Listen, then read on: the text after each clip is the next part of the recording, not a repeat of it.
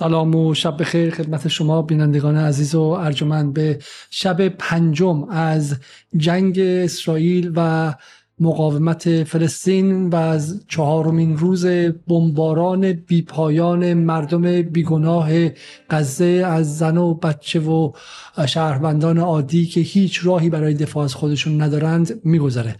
امشب به سعی می‌کنیم که اول از همه یک بروزرسانی در مورد اخبار داشته باشیم و همینطور هم بعدش بیام و یک بار دیگه از فاصله دورتر به موضوع نگاه کنیم و ببینیم که در چه وضعی هستیم و تعادل قوا با چه شکلی اسرائیل چقدر دیگه می‌تونه پیش بره هدفش چی آنطوری که در فضای رسانه های غربی گفته میشه آیا دنبال اینه که غزه رو از روی زمین محو کنه و مردم غزه رو به سمت مصر و صحرای سینا هل بده و برای همیشه یک بار برای همیشه حماس رو از روی زمین پاک کنه؟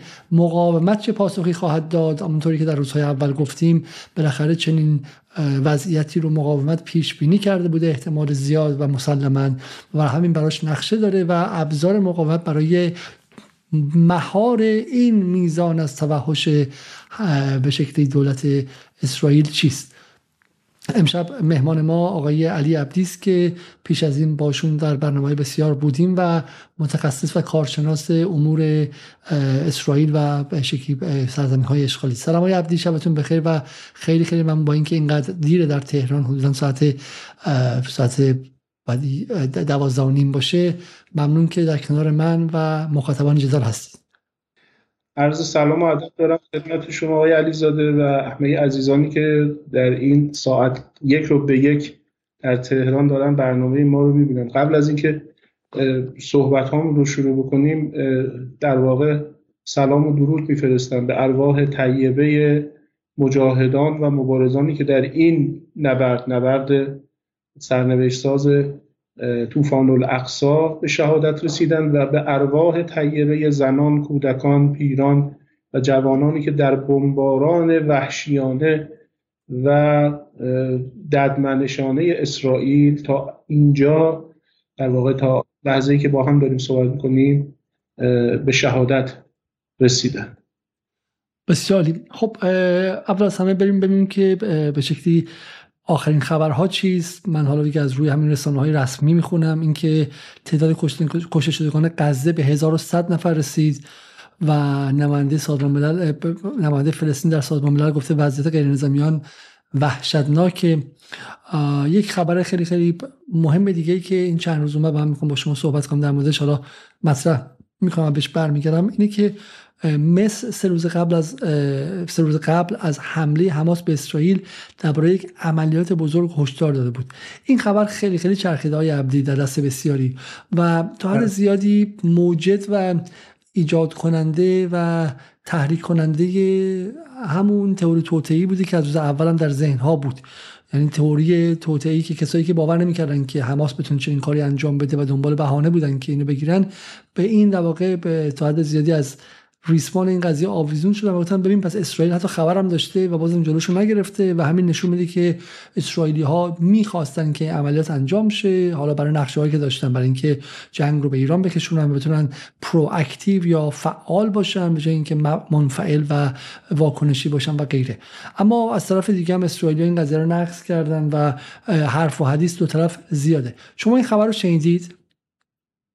بله من خودم تو کانالی که در ایتا دارم کانال بررسی کریا همین تقریبا شاید 20 دقیقه از خبر نگذشته بود از یود یود آخارنوت خبر رو گرفتم تو کانال گذاشتم. وقتی داشتم میذاشتم به هشت دقیقه نرسید که دفتر نتانیاهو خبر رو تکسیب کرد. و تکسیب نتانیاهو باستاب خیلی زیادی داشت. و رسانه های اسرائیلی خیلی روی مسئله وای نستادن و جدیت بهشون ندادن. دلایل مختلف داره. حالا اگر اجازه بدید به جاش راجب کلیت ماجرا اینکه آیا آیا برای حماس یک تله بود یا نبود من مفصل صحبت خواهم کرد خدمت شما. بسیار خاله ما تله که واقعا سخت باور کنیم که ما تله بوده یعنی به شکلی چون این تله خیلی تله خیلی بزرگ و عظیمی خواهد بود اگر واقعا بحث تله باشه. ولی حالا بهش خواهیم رسید.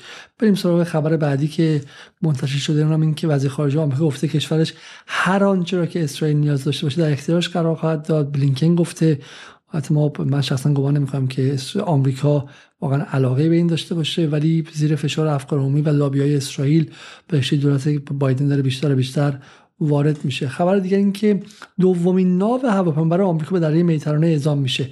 این رو شما چجوری می‌خونید؟ ناو هواپیمابر یو اس اس جرال فورد. دیروز به شرق دریای مدیترانه رسیدش اما گفته میشه که یک هواپیمای دیگه یک ناو دیگه هم با انگیزه بازدارندگی به منطقه اعزام میشه. این تصمیم آمریکا با انتقاد تند اردوغان هم روبرو شده. نظر شما چیه؟ بله. خب ببینید اصلا ناوگان ششم آمریکا در دریای مدیترانه مستقر هست. که مأموریت اصلیش هم تامین امنیت اسرائیل بوده از قدیم. این اتفاقی که افتاده به نظر من به علاوه بر اینکه حالا در واقع می‌خواد نشون بده که اون حمایت رو می‌خواد روش تاکید داشته باشه بیشتر به نظرم بار تبلیغاتی خبر هست تا خود خبر. خب نگرانی بسیار شدیدی دولت آمریکا داره از ورود در واقع حزب الله لبنان به عرصه مبارزه و فعال شدن جبهه جولان در سوریه که خب اطلاعات به هر جهت اطلاعاتی داشتن اینا که ایران داره روی این حوزه سرمایه گذاری می‌کنه ایران و حزب الله لبنان و محور مقاومت.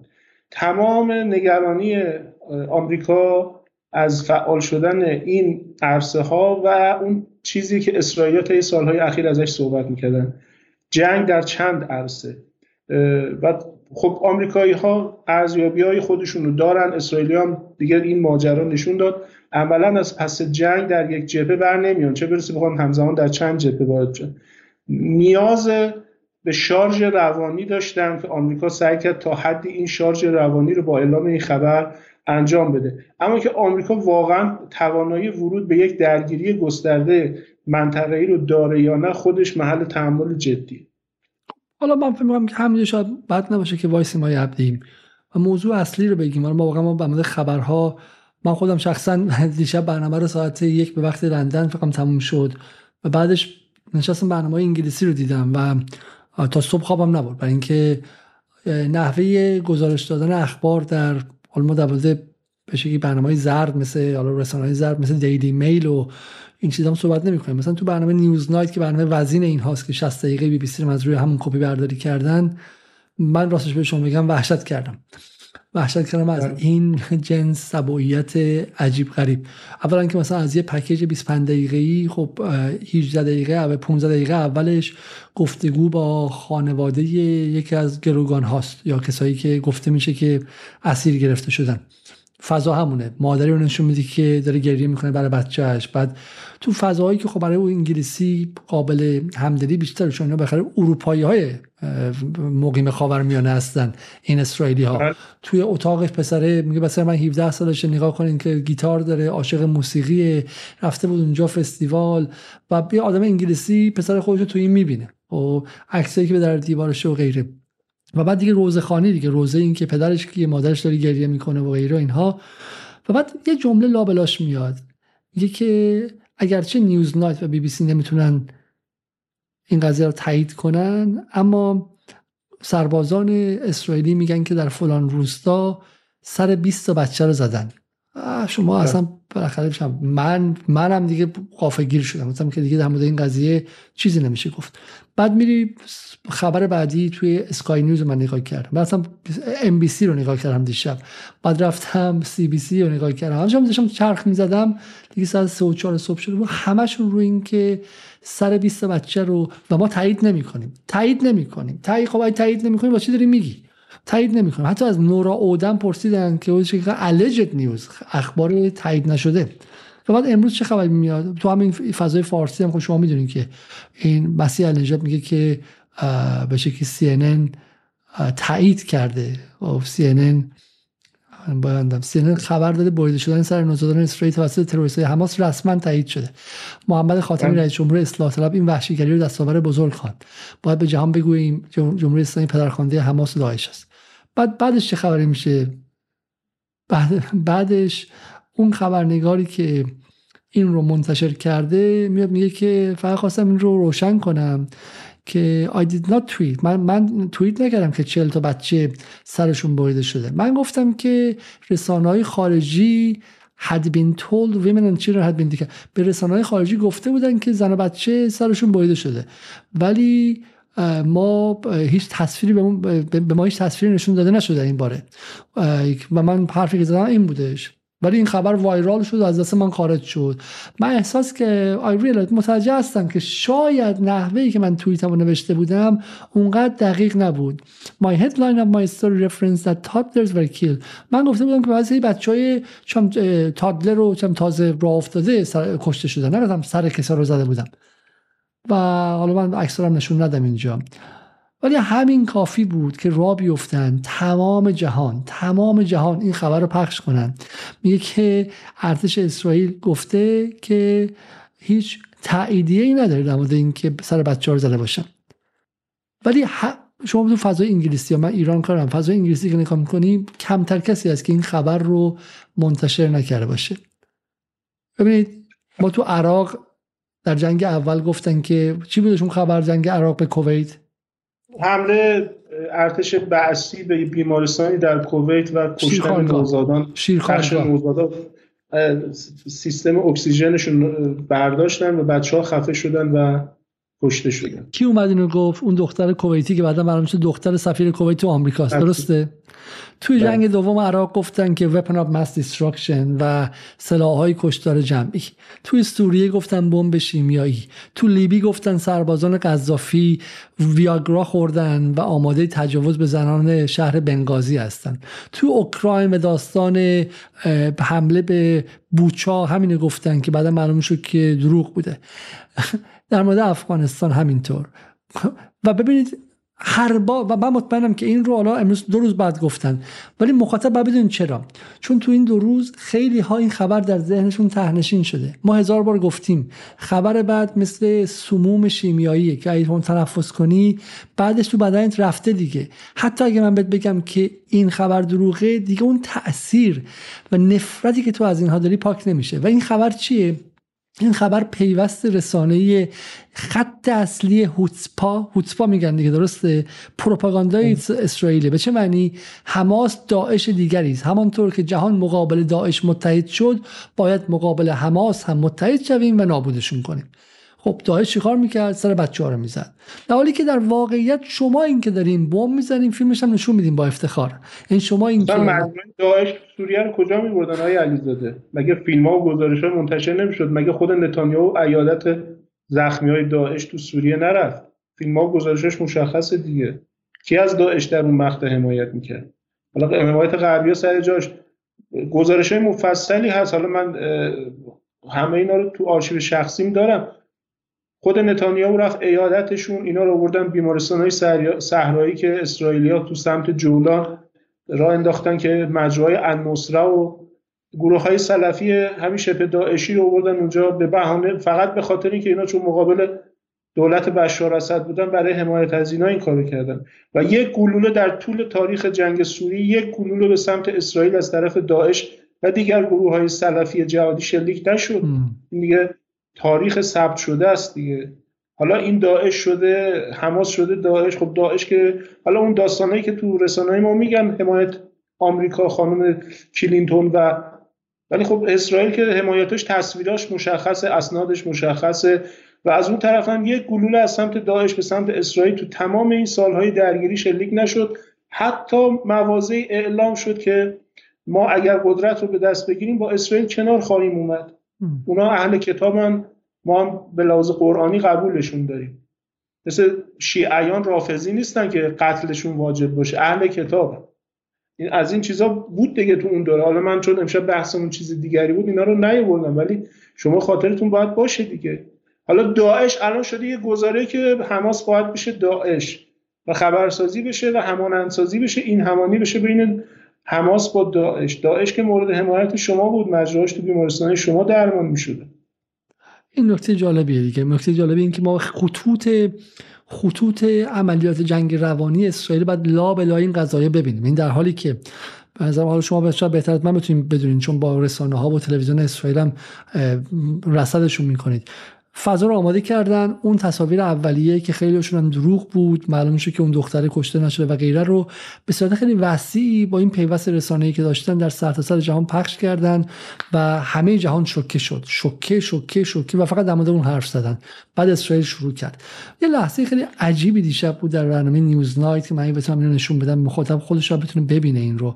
به صورت خیلی خیلی باور نکردنی یعنی واقعا به صورت ترسناک و باور نکردنی مارک رگف که به شکلی سخنگوی دولت نتانیاهوه و بالاخره نابغه جنگ رسانه‌ای اسرائیل و احتمالا گوبلز شخصی نتانیاهو انقدر مهمه که این آدم رو فرستادن به انگلیس به عنوان سفیر.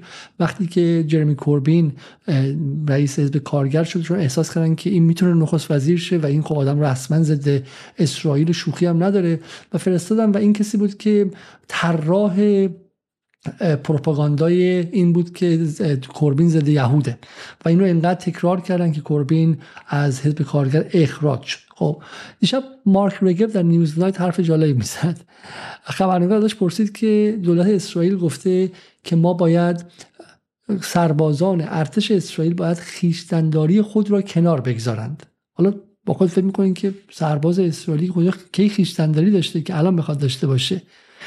بعد پرسید که آیا فکر می‌کنین که این ممکنه که به جنایات جنگی منتهی شه؟ و مارک ریگه ببینید چرا اربده زد سرش. گفت شما چطور روتون میشه این سوالو کنید. اگه برای انگلیس این اتفاق افتاده بود این سطح از خشونت شهروندای ما خودتون بعد 11 سپتامبر چیکار کردین؟ چطور خبرنگار خفه شد؟ یعنی دول تلویزیون رسمی انگلیس داره برای جنایات جنگی مجوز میاره مجوز رسانه‌ای میاره. یعنی من مخاطب می‌کنم که آقا فرد من گفتن که اینا بمب فسفوری زدن اینا سر بچه دو سال هم زدن اینها فلانه. حالا الان که دو سه روز گذشته داره تصاویر میاد بیرون که سربازای اسرائیلی فلسطینیایی که تسلیم شدن دستشون رو بالا بردن رو بهشون شلیک می‌کنن. از روی جنازه فلسطینی با ماشین میرن و میان و رد میشن. و دنیا هیچ از اینا رو نمی‌بینه. هیچ از اینا رو نمی‌بینه. اما تصویر بچه ها تو قفس که مال پنج سال پیش بوده مال یک داستان پرانک یک شوخی اینترنتی بوده دست به دست میشه به عنوان جنایات داعش جدید یعنی حماس. ولی این ور واقعیت رو کسی نمی‌بینه. همین میشه می‌رسه آقای علیزاده همونطور که به دروغ برای اسرائیلی یک لیبل و یک عنوان درست شد و با همین مشروعیت اسرائیل رو به دنیا فروختن به اروپایی فروختن به غربی فروختن. تنها دموکراسی خاورمیانه برای ارتش تروریستی و جنایتکار جنگی اسرائیل هم یه لیبل درست شده.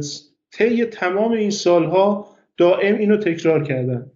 اخلاقی ترین ارتش دنیا. یعنی آلبر کامو یه زمانی می‌گفت می‌گفت که تخصص بورژوازی غرب به فحشا کشوندن کلماته رسانه های غربی به نظر من دیگه واژه مقدس یا ارزشی دیگه وجود نداره که به فحشا نکشیده باشنش. به خصوص وقتی اسم اسرائیل وسط میاد. یعنی چیزی دیگه باقی نذاشتن برای مشروعیت سازی برای اسرائیل از تمام واژه به نحو کثیفی استفاده کردن و عملا اونها رو به فحشا کشوندن. اخلاقی ترین ارتش دنیا. اصلا آدم می‌خواد بگه نمی‌تونه زبون نمیچرخه این حرف رو بخوای تکرار کنی. تو دو روز اول بالای 100 تا فقط بچه کشتن اینو. بعد این اخلاقی ترین اخلاقی ترینه عکس بچه ها رو امروز من دیدم یه جای گذاشته بود زیرش عنوان قشنگی زده بود. بچههایی که به شهادت رسیده بودن. زیرش نوشته بانک اهداف ارتش اسرائیل. اینا بانک اهداف ارتش اسرائیل این اخلاقی ترین ارتش دنیاست. من تو این دو سه روز واقعا آیا علیزاده خودم خیلی کنترل کردم. ولی امروز وقتی مادر اون مادر غزه ای رو دیدم که جلوی درب بیمارستان بالبال می‌زد. وقتی خودشو نمی‌تونست کنترل بکنه. می‌گفت بچه های من هنوز غذا نخورده بودن که شهید شدم. واقعا دیگه کنترل خودم از دست دادم. برای چی زنده ایم؟ برای چی داریم زندگی می‌کنیم؟ وقتی انقدر را انقدر عادی کردن کشتن رو کشتن کودکان رو کشتن مرگ بر دنیایی که به این راحتی با کشتن کودکان کنار میاد.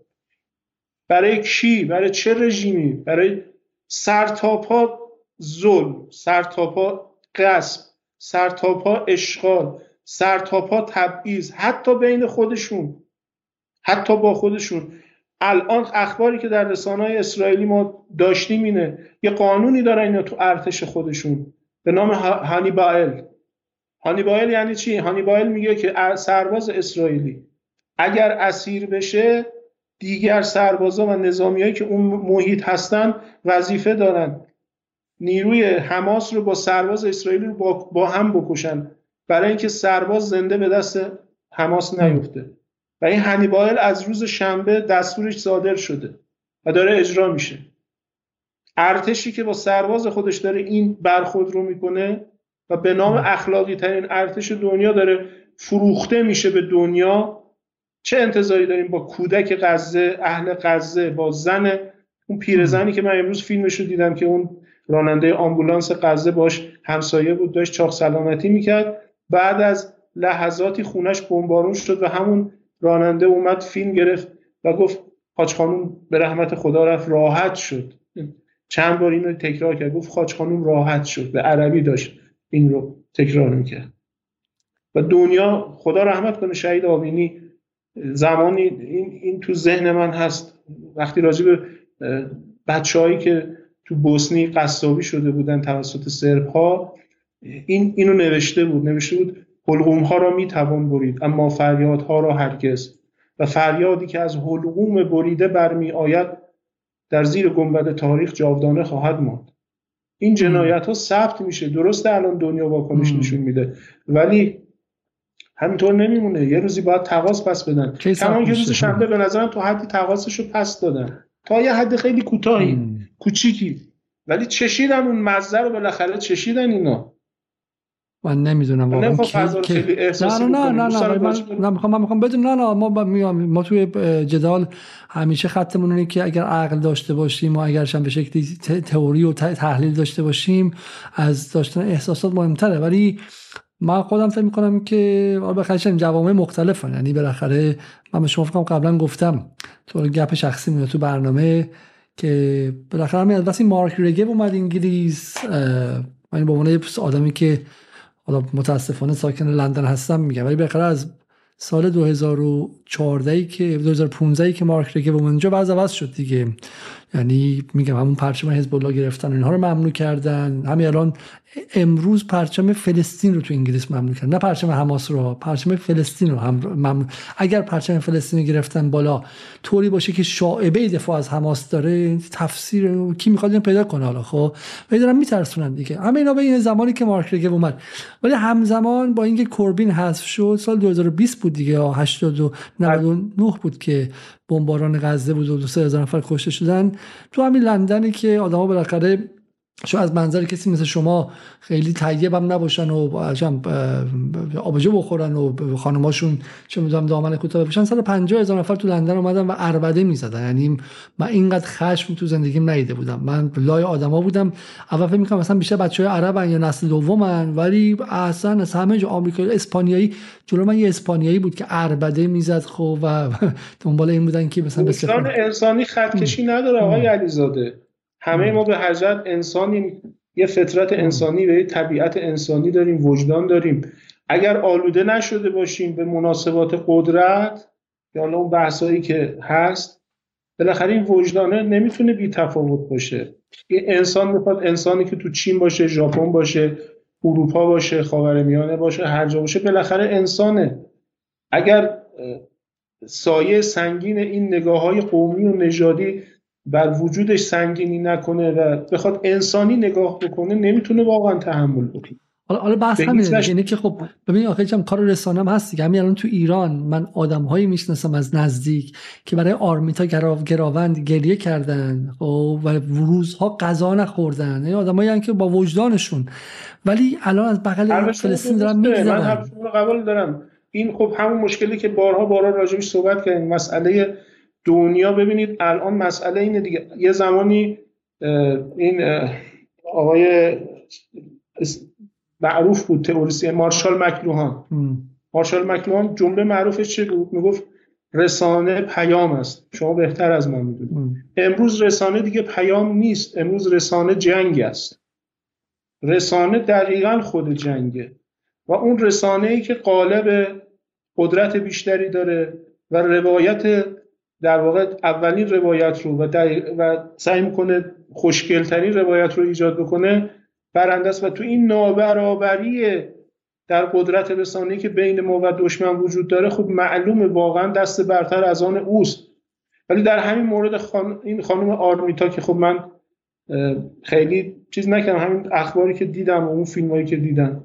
اولین چیزی که تو ذهن من اومد این حمایت هایی که اسرائیلیا می‌کردن همین وزیر اطلاعات اسرائیل و کسایی دیگه که می‌دیدم اولین چیزی که تو ذهن من اومد این بود آقای علیزاده بین از بین چرا بین دو تا آرمیتا تفاوته؟ آرمیتا رضایی نژاد و آرمیتا گراوند. آرمیتا رضایی نژاد همین اسرائیلیا مگه پدرش رو جلو چشش سلاخی نکردن؟ و آرمیتا گراوند رو دارن براش اشک تمساح میریزن. هر دو دو دختر ایرانی هستن دیگه. چه تفاوتی بینشون هست؟ چرا پدر یکی باید جلو چشش در سن 4 5 سالگی 5 6 سالگی سلاخی بشه؟ ولی برای اون ما ماجرای آرمیتا رضایی نژاد برای کسایی که آشنا نیستن بگین خیلی خلاصه در یکی دو جمله. خب، خانم رضایی نژاد پدرشون آقای داریوش رضایی نژاد از دانشمندان ما بودن که فکر کنم سال 89 یا 90 الان دقیقش خاطرم نیست. ایشون وقتی از با ماشین داشتن می اومدن وارد منزل بشن از فکر کنم محل کار برمیگشتن. دخترشون درب منزل رو باز کردن که پدر رو بوغ زده بود که بیان در باز کنن. خب دختر به قول ما ایرانی میگیم باباییه دیگه. دختر با اشتیاق اومده بود دم در که پدر رو ببینه. همون موقع جوخه ترور موساد سر می‌رسه موتور سوارا دو تا راکت موتور سوار. و پدر ایشون آقای داریش رضایی نژاد رو جلو چشه ایشون هفتش تا گلوله دقیق الان خاطرم نیست. به شهادت رسونده. چیزی که بعدا با افتخارم مسئولش رو پذیرفت دیگه درسته؟ بله تو همین کتاب به من هست تو فیلماشون هست. تو مثلا تو موارد مختلف گردن گرفتن ماجرا رو. خب دختر ایرانی حالا ما به خاطر اینکه این مسائل برای ما به خاطر بحث چون خیلی جالبه. شما می‌دونین که من اینستاگرامم اسم اسرائیل رو بیارم محدود میشم. با اینکه مثلا چم بلو چم تیک آبی هم دارم و غیره. ولی از دیروز دیدم تو این مناطق تصاویری نشون می‌دادن از کشته شدن اسرائیلیا که اصلا باور نکرده ایم که چطور تو اینستاگرام این رایجه؟ چون اینستاگرام یه عمری می‌گفت که ما یه پلتفرمی هستیم برای دیدن گربه و طول سگ و چیزای ناز و اینکه شما خستگیتون در بره اصلا جای جنگ نمیزن برای هیچ کس. بعد دیدم نه اصلا برای هیچ کس نیستش. اگه بتونی کشته شدن اسرائیلیا و رنج و درد اسرائیل رو نشون بدی حد نداره. هیچ گونه حدی نداره. می‌تونی کاملا خشونت اوریان رو نشون بدی. ولی اگه اسم فلسطین رو بیاری خود اسم فلسطین خشونت محسوب میشه به اینا. و ما میگم سعی کنیم این عکس رو نشون ندیم ولی من می‌خوام یه تکه خیلی کوچیکی حالا اگه بسته شدیم و به شکلی برامون مشکل پیش اومد دیگه به قول معروف دیگه فدای سر این روزها من دعوت دوستان رو مخاطبان رو این مستند تنتوره رو یک بار دیگر بشینن ببینن. این این صحنه رو ببینید حالا چون تصویری که از برنامه شبکه چهار انگلیس آمده این خانم خانمی در غزه است. صدا رو احتمالا میشنوید. I was trying to explain things but I think you can hear them now. این من داشتم سعی می‌کردم که چیزا رو به شما توضیح بدم اما خودتون احتمالا دیدید. و بعد از اینجا وارد یک جهان آخر زمانی میشه. حالا بله. صدای شما میاد. آیه عبدی فقط من تصویر رو برداشتم که بیشتر مخاطب ببینم. now close to my home close to my building but I swear I couldn't recognize the streets میگم من نزدیک خونم راه میرم و خیلی هم صدای ریلکس و خیلی صدای آرومی داره این خانم. خب یه تو معنی خاصی درش هستش. خب میگه که من اونجا راه میرم اما واقعا چیز تشخیص تشخیص نمیدم. خب also afraid walking because any minute anything may explode This afternoon I met Plestia on the street close to where her home once was. Now it's not even safe to walk. Like as you can see here, this building caught a fire as well other than the bombardments that happened. So it's not safe. Nothing is safe, literally. Now nothing is recognizable. This is an ambulance. Ja, ambulans. She's afraid of what's happening now and what might happen next. خب این این وضعیتی که شما در امکان نمی‌بینید در رسانه ها و اون رو می‌بینید یک صحنه در NBC نیوز بود از صف طولانی مردم در تلاویو که برن خون بدن و میگفتش که این مردم چقدر با هم متحدن و چقدر انسانن و یه شهروند فرانسوی اومده بود که توریست بود. می‌گفت حتی شما با اینکه توریستی اومدی خون بدین گفت با این همه کاری که اسرائیل برای ما کرده کمترین اف برای ما کرده این کمترین وظیفه ما برای سربازانه. و احساس می‌کنین که رسما اینها رو انسان نشون میدن و از اون ور دو تا زن چه می‌دونم مسلمان فلسطینی که فقط صدای زجهشون آ آ با عربی حرف می‌زنن بدون ترجمه و هیچی. هیچی فرق نکرده. عین قرن 18 هم عین قرن 19 همه شما رو دارم میشنوم. آقای علیزاده یاد فیلمی که امروز از آقای گید اونلوی دیدم افتادم. گید اونلوی از روزنامه نگاره قدیمی اسرائیلیه که تو هارتس می نویسه و تقریبا نگاه و روی کردش نزدیک به چهرهایی مثل ایلان پاپ است حالا البته با یه مقدار منتقل دولت فیلمی از ایشون امروز دیدم خیلی برام جالب بود. کاش انقدر درگیریم این روزا اصلا دیگه حواس برامون نمونده. می‌دادم و شما برای بینندگان پخش می‌کردید. همون که در مورد فقط من داشته باشم که میگه که ما ملت هستیم هم قربانی هستیم هم احسن شستشوی مغزی که بیایم با هم ببینیم آره. این فیلم این مثلا فیلم درخشانه و این نکته خیلی کلیدی و باز می‌کنه در مورد این جنگ. چون من از همه تقاضا می‌کنم بدونن که این جنگ فقط روی زمین نیست بین موشک ها و گنبد آهنین نیست. به جمله من دارم میگم که جنگ های امروز همه نه این جنگ اونجا همه به صورت پیشینی هیبریدی هن. ما جنگ غیر هیبریدی نداریم. و این جنگ از توییتر من و شما از اینستاگرام من و شما از کتابایی که می‌خونیم از تلویزیونی که شب به شب روشن می‌کنیم از ذهن هامون از دعوامون با جمهوری اسلامی که از اونجا ناراحتیم بهمون چه می‌دونم مجوزی که حقمون بوده رو ندادن بعد ناخداگاه تو راه خونه اسیر پروپاگاندای اسرائیلی میشیم خب و قربانی گرفته میشیم گروگان گرفته میشیم خب باید تصویر از اون نشون این جنگ تو زندگی های شخصیمون توی رابطه با دوستان و همکلاسیامون در جریانه. و همین بدونین که فقط اونجا نیستش و این این ویدیو به شما توضیح میده که یک از سلاحهای مخوف اسرائیل چیه ببینیم با هم I'll just give the three principles which enable us Israelis to live so easily with this brutal reality. A, most of the Israelis, if not all of them, deeply believe that we are the chosen people. And if we are the chosen people, we have the right to do whatever we want. B, there were more brutal occupations in history. There were even longer occupations in history, even though the Israeli occupation gets to quite a nice record. But there was never in history an occupation in which the occupier presented himself as the victim. Not only the victim, the only victim around. This also enabled any Israeli to live in peace because we are the victims. این خیلی مهمه آیا عبدی؟ خیلی کلیدیه. یعنی همون امروزی که اسرائیلیا دارن میکوبن به غزه که یک اردوگاه مرگ اجباری یعنی ما در تاریخ نداشتیم که آلمان نازی به آشویتز حمله هوایی کنه.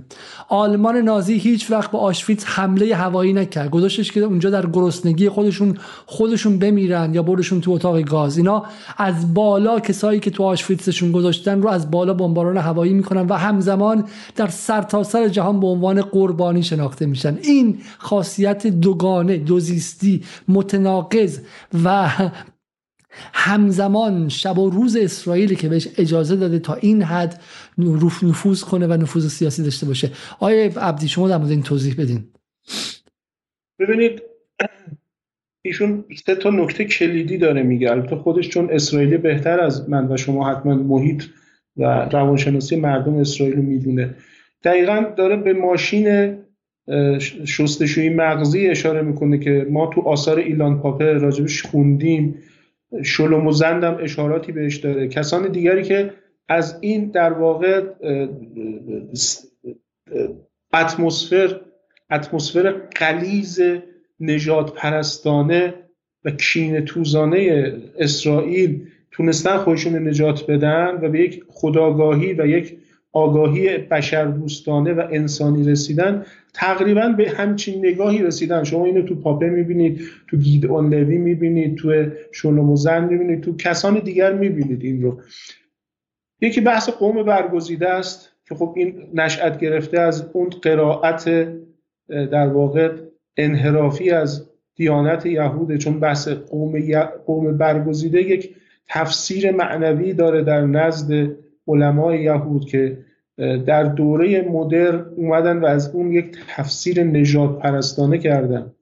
مسئله بعدی هولوکاسته که در ادامه حالا آقای لوی اشاره می‌کنه میگه که گلدامایر اون جمله عجیب رو بیان می‌کنه. میگه بعد از هولوکاست یهودی ها مجازن هر کاری دوست داشتن انجام بدن چون قربانی هولوکاست بودن. و سومیش هم همین بحث در واقع نجات پرستی هست که ببخشید در ادامه اشاره می‌کنه میگه که ما فلسطینی ها رو انسان نمی‌دونیم ما فلسطینی ها رو حیوان می‌دونیم. به خاطر همین خودمون رو مجاز می‌دونیم که با اونا هر معامله ای بکنیم. لذا شما می‌بینید که اسرائیلی ها میان بالا سر جنازه یا پیکر شهدای حماس تو همین درگیری ها اونها رو اول لخت مادرزاد می‌کنن برهنه می‌کنن و بعد روی اونها ادرار می‌کنن و هیچ کس هیچی نمیگه. هیچ حرفی نمیزن حالا اگر همین شبیه همین رفتار یک فلسطینی با جنازه یک اسرائیلی انجام بده شما می‌بینید من همیشه این الان این چند روزه این تصویر شهدای این نوزادان این کودکان فلسطینی ها یاد ماجرای سوریه میفتم و اون کودک کردی که اگر خاطرتون باشه اسمش الان خاطرم نیست. که پدر مادرش وقتی می‌خواستن فرار بکنن تو دریا بچه غرق شد و آب دریا آورد اینو به ساحل. اون تصویر چقدر از اون تصویر استفاده کردن برای کوبیدن دولت بشار اسد و, در واقع ایجاد یک تصویر کودک کش از دولت آقای بشار اسد. فقط یک تصویر اونم تازه دولت بشار اسد نقش مستقیم تو ماجرا نداشت. الان کردی. بله بله دقیقا دقیقا. الان الان بله الان آره. الان در واقع. آره. خب اون اصلا دخالت مستقیم نداشت تو اون ماجرا ولی شد حکومت آدم کودک کش. اینا که الان دارن روزانه چند ده بچه رو به قربانگاه می‌برن. این آین های شیطان پرستی که بوت مردوخ ما خوندیم تو تواریخ که مثلا در عهد باستان در بین النهرین بوت مردوخ یا مردوک خدای مردوک بابلیان میپرستیدن خب یکی از آینهاشون این بود که این کودکان رو به مذبح او میبردن و ذبح می‌کردن پای اون بت و در واقع در اون حلقه آتش قرار می‌دادن که البته الان چیزایی ما میشنویم که همین آینهای شیطان پرستی و ذبح انسان در اروپا و آمریکا هنوز رواج داره متاسفانه. این 850 هزار چقدر میگن در سال در آمریکا کودک مفقود میشه و 150 هزار تاش فقط پیدا میشه و یه چیز حدود 700 هزار تاش پیدا نمیشه.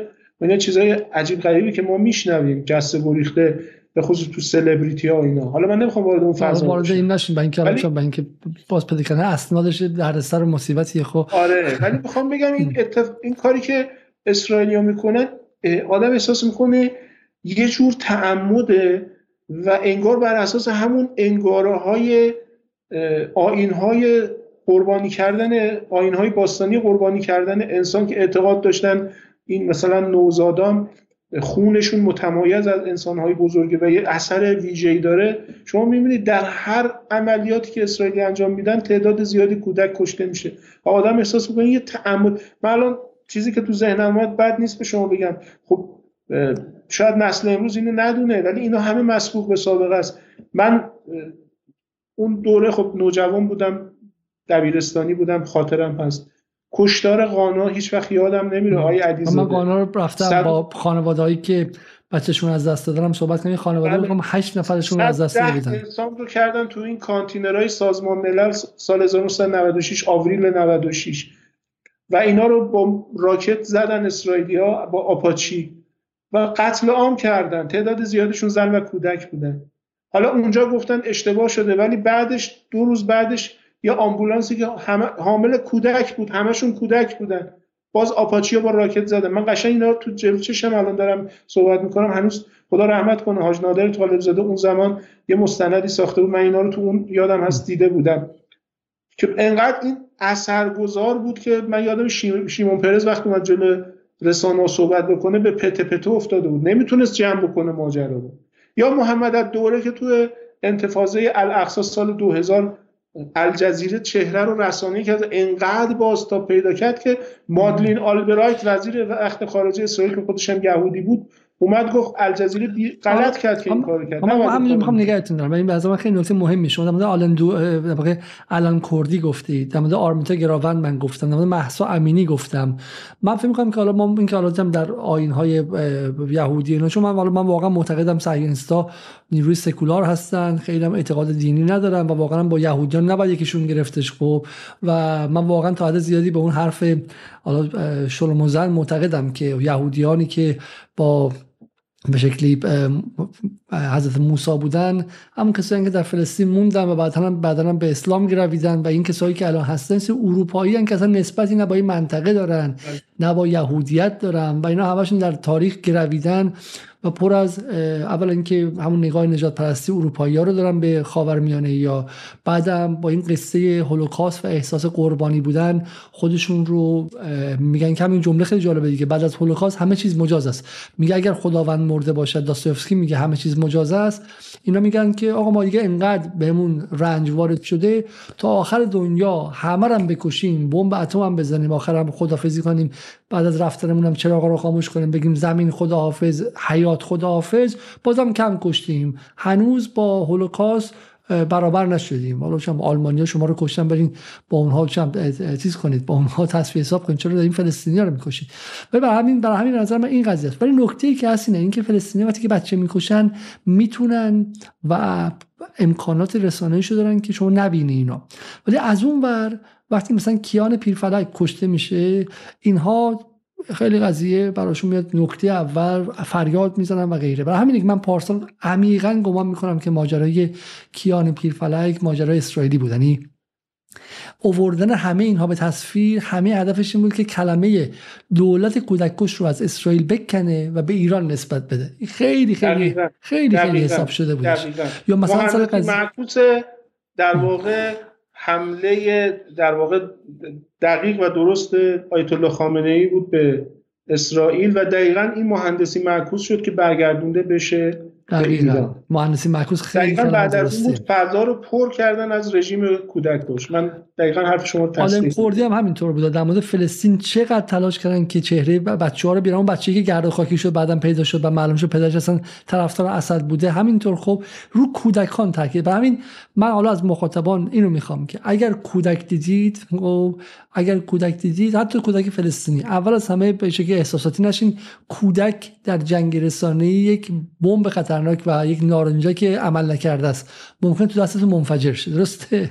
چون کودک چیزی که گروه های رسانه‌ای هم استفاده میکنن این بقیه هم ببینیم و باز بریم سراغ اصل ماجرا امشب The third set of values which enable us Israelis to live in peace with the occupation and this is maybe the most crucial one and the worst one We said victimization, we said chosen people. When I say victimization, it goes without saying we have to mention the Holocaust and the unforgettable Mrs. Golda Meir that the American jury had exported to Israel. She said once, this unforgettable woman, that after the Holocaust, the Jews have the right to do whatever they want. But the third set of values is the most dangerous one, And this is the systematic dehumanization of the Palestinians, which enable us Israelis to live in peace with everything because این جمله‌ای که گفتن اینها انسان ها حیوانات انسان نما هستند. درسته؟ تو همین دیشب خیلی جالبه. تو این برنامه انگلیسی حتی خانواده گروگان ها که باید قاعدتا بترسن التماس کنن خواهش می‌کنم که حماس بچه ما رو آزاد کنه همش می‌گفتن که این حیوانات رو ما خواهش می‌کنیم که جهان این حیوانات رو تنبیه کنه خب؟ که خیلی عجیبه. واقعا نگران زن بچه هستی. حالا مثلا تو بگو حماس گروگانگیر خب؟ تو همونجا تو اولین چیزی که میترسی میگه تو رو خدا هر چی می‌خواد بهت میدم. اصلا از من بخوای که از اسرائیل برم میرم. فقط بچه من آزاد کن. همشون کلمه حیوان رو استفاده می‌کنن این کلمه جمله‌ای که میگه مهمه. اینا اینا میگن حیوان. این انسانیت زدایی چه در تصویر به همین کلمه داعش خیلی خطرناکه. اینا دارن از فلسطینی ها انسانیت زدایی می‌کنن تا بتونن مجوز همه کار رو بگیرن. If they are not human beings like us then there is not really a question of human rights. And if you scratch under the skin of almost every Israeli, you will find it there. almost no one will treat the Palestinians as equal human beings like us. خیلی نکته مهم و دقیق بود حالا برای اینکه از این حالت این این واقعیت جهان ماست این واقعیت جهان ماست و ما همیشه وقتی به فلسطین فکر می‌کردیم یک چشم اشک و یک چشم به شکلی افسردگی بود با یک تفاوت که الان یک چیزی مقابلش هست. ما نمی‌تونیم جنگ رسانه‌ای رو ببریم نمی‌تونیم جنگ روانی رو ببریم. قدرت مقابله با هژمونی فرهنگی غرب رو نداریم. هالیوود هم تا اطلاع ثانوی هیچ کس نداره. نه چین داره نه روسیه نه ایران و غیره. ولی یه چیز ما داریم. به چیز به اسم مقاومت و ببینیم که آیا واقعا اون می‌تونه معادلات رو عوض کنه نه. بریم سراغ مسائل اصلی های آیه عبدی فقط یه نکته رو میگم آقای علیزاده.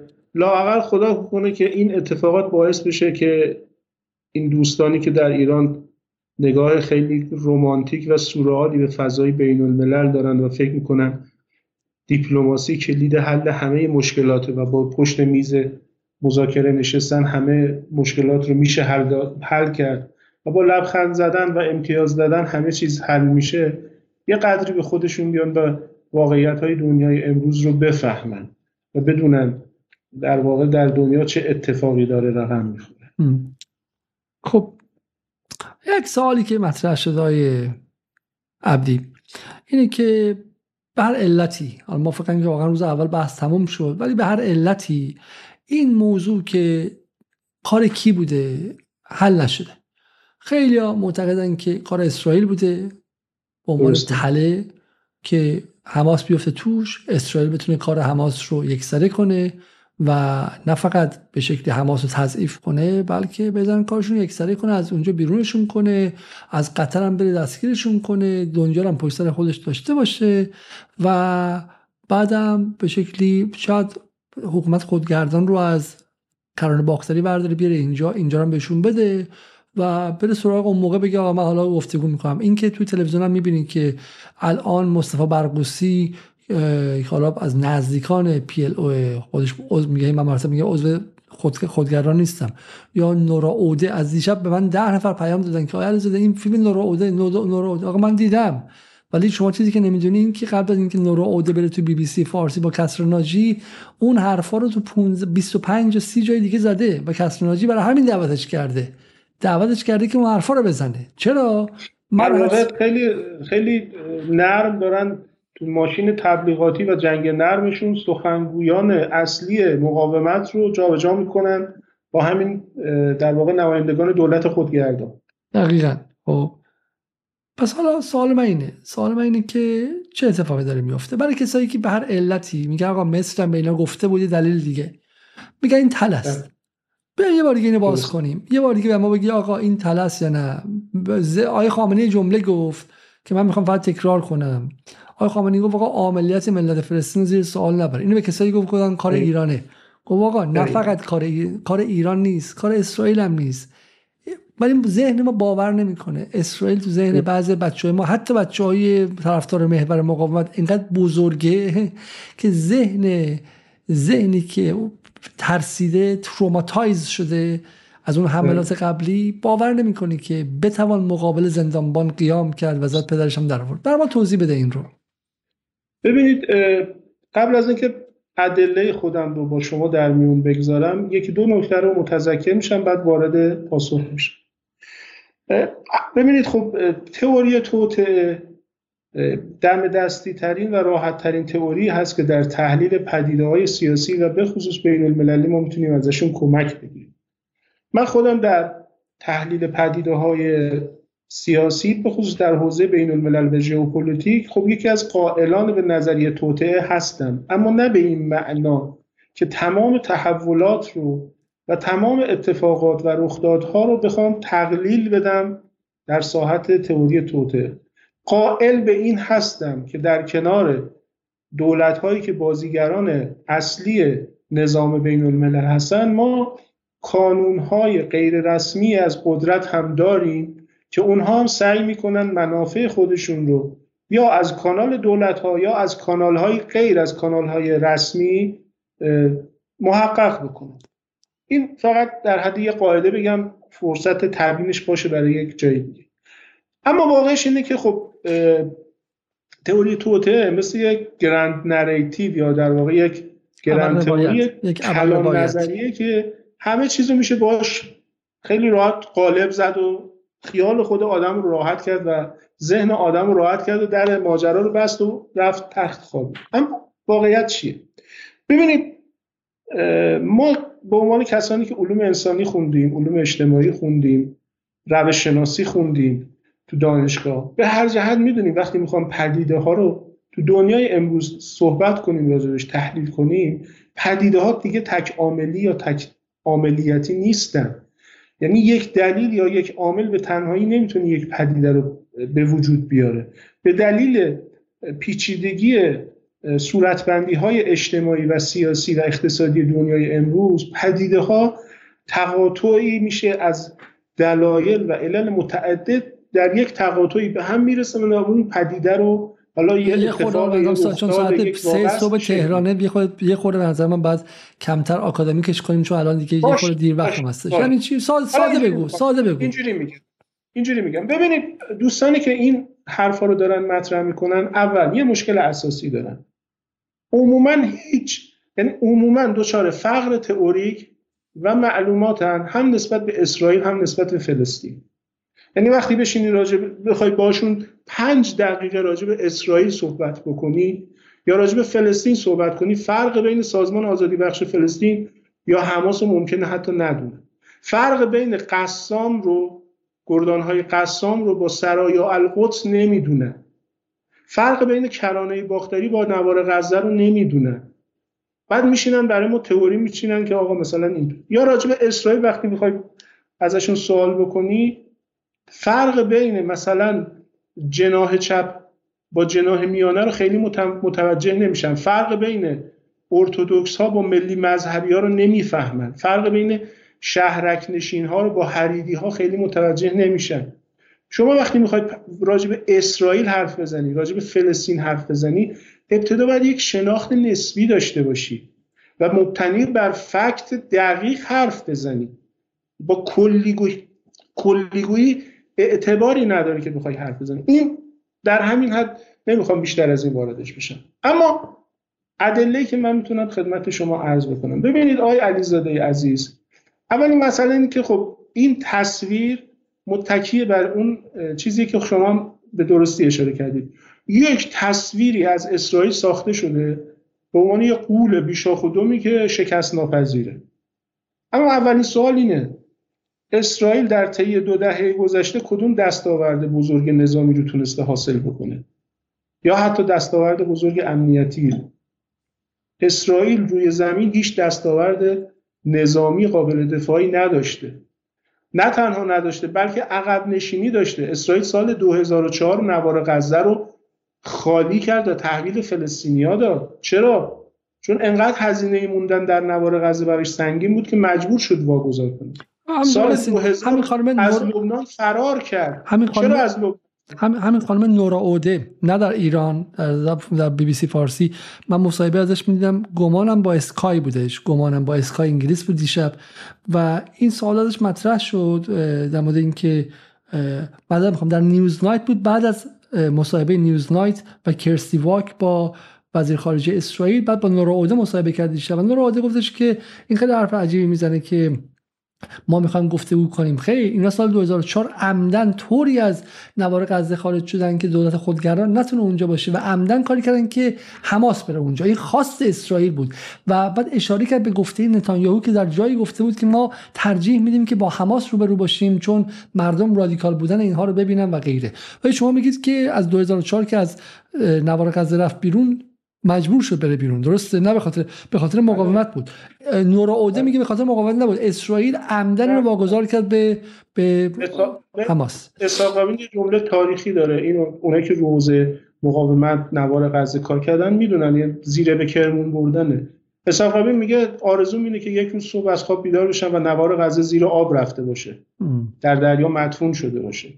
یعنی نوار غزه همیشه مثل یک استخوانی در گلوی اسرائیلیا بود. از 1967 که نوار غزه رو اینا اشغال کردن تا سال 2004 واقعا با نوار غزه درگیر بودن به خصوص از سال 1987 اولین انتفاضه که انتفاضه سنگ نام گرفت. ماجرای غزه شروع شد چون اصلا در واقع ماجرا از غزه شروع شد و تا سال 2004 واقعا اسرائیل مونده, مونده بودن.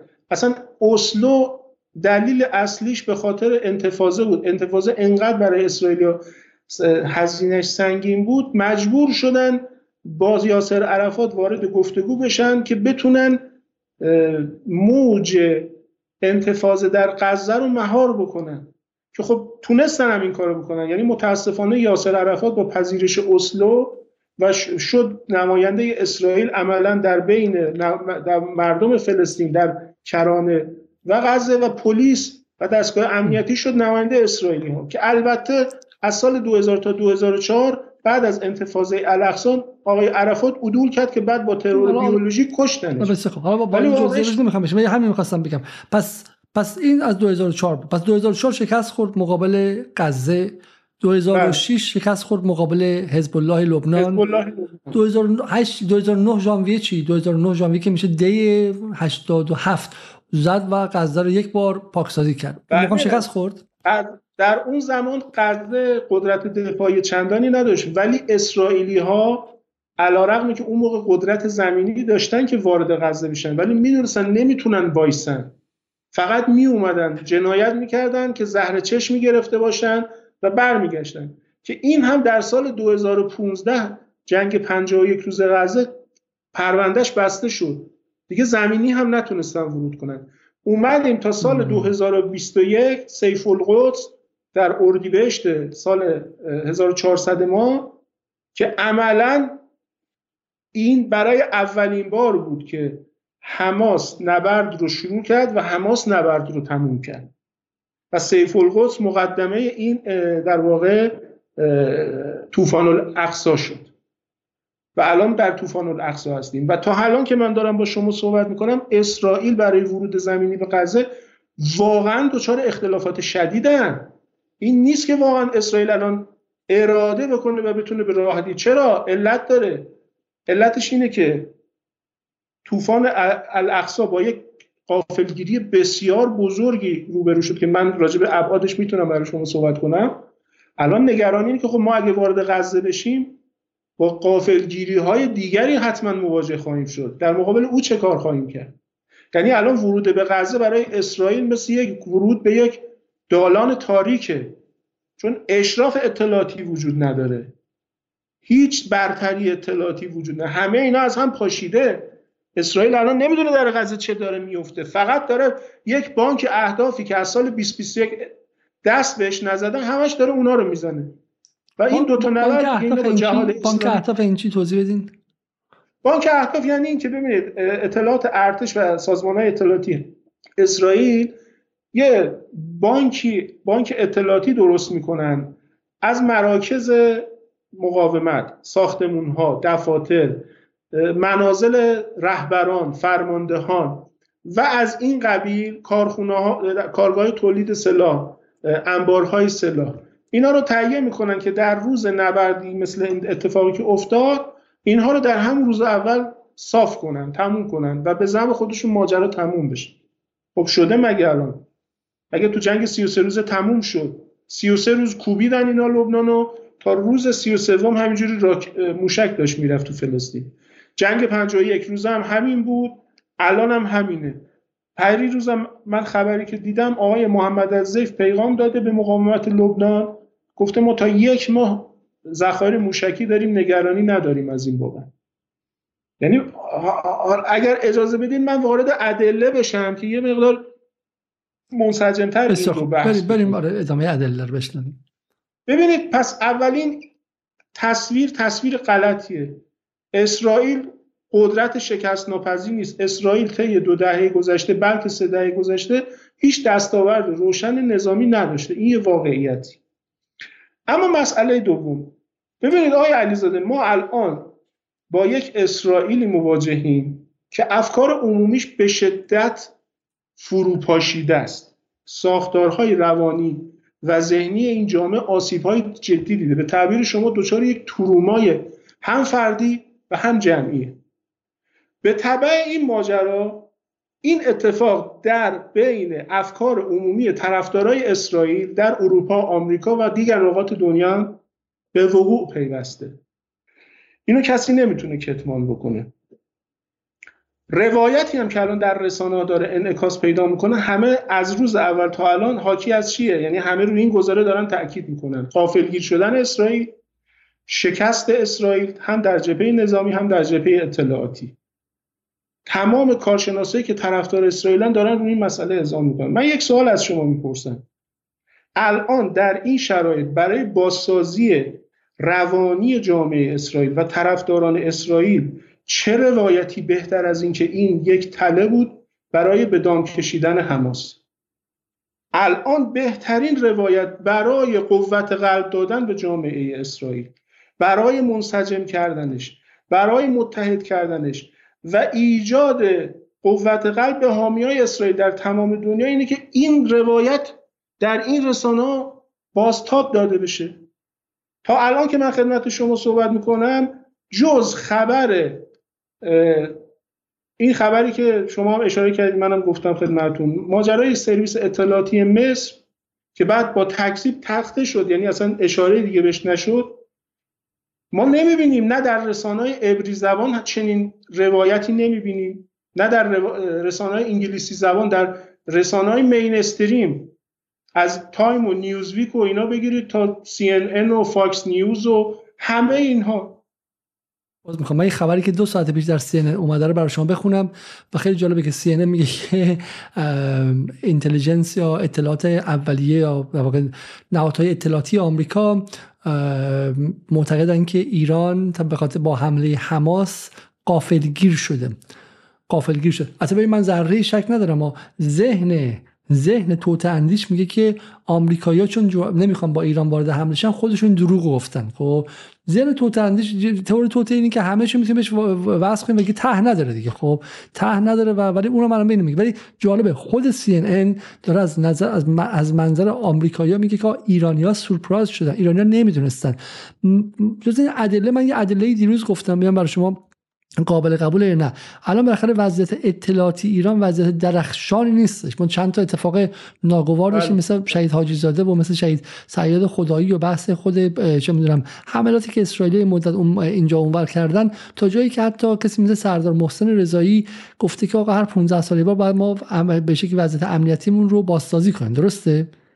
بله. اگر حماس به ایران گفته بود من به شما قول میدم که شاید این سوراخ باعث می‌شد که عملیات لو بره یا شکست بخوره. و برای بله. همین که حماس اتفاقی که دیروز افتاد گفته بود که بسیار از فرماندهان حماس تا لحظه آخر از ساعت صفر خبر نداشتن شما خوندین این رو؟ بله. بله.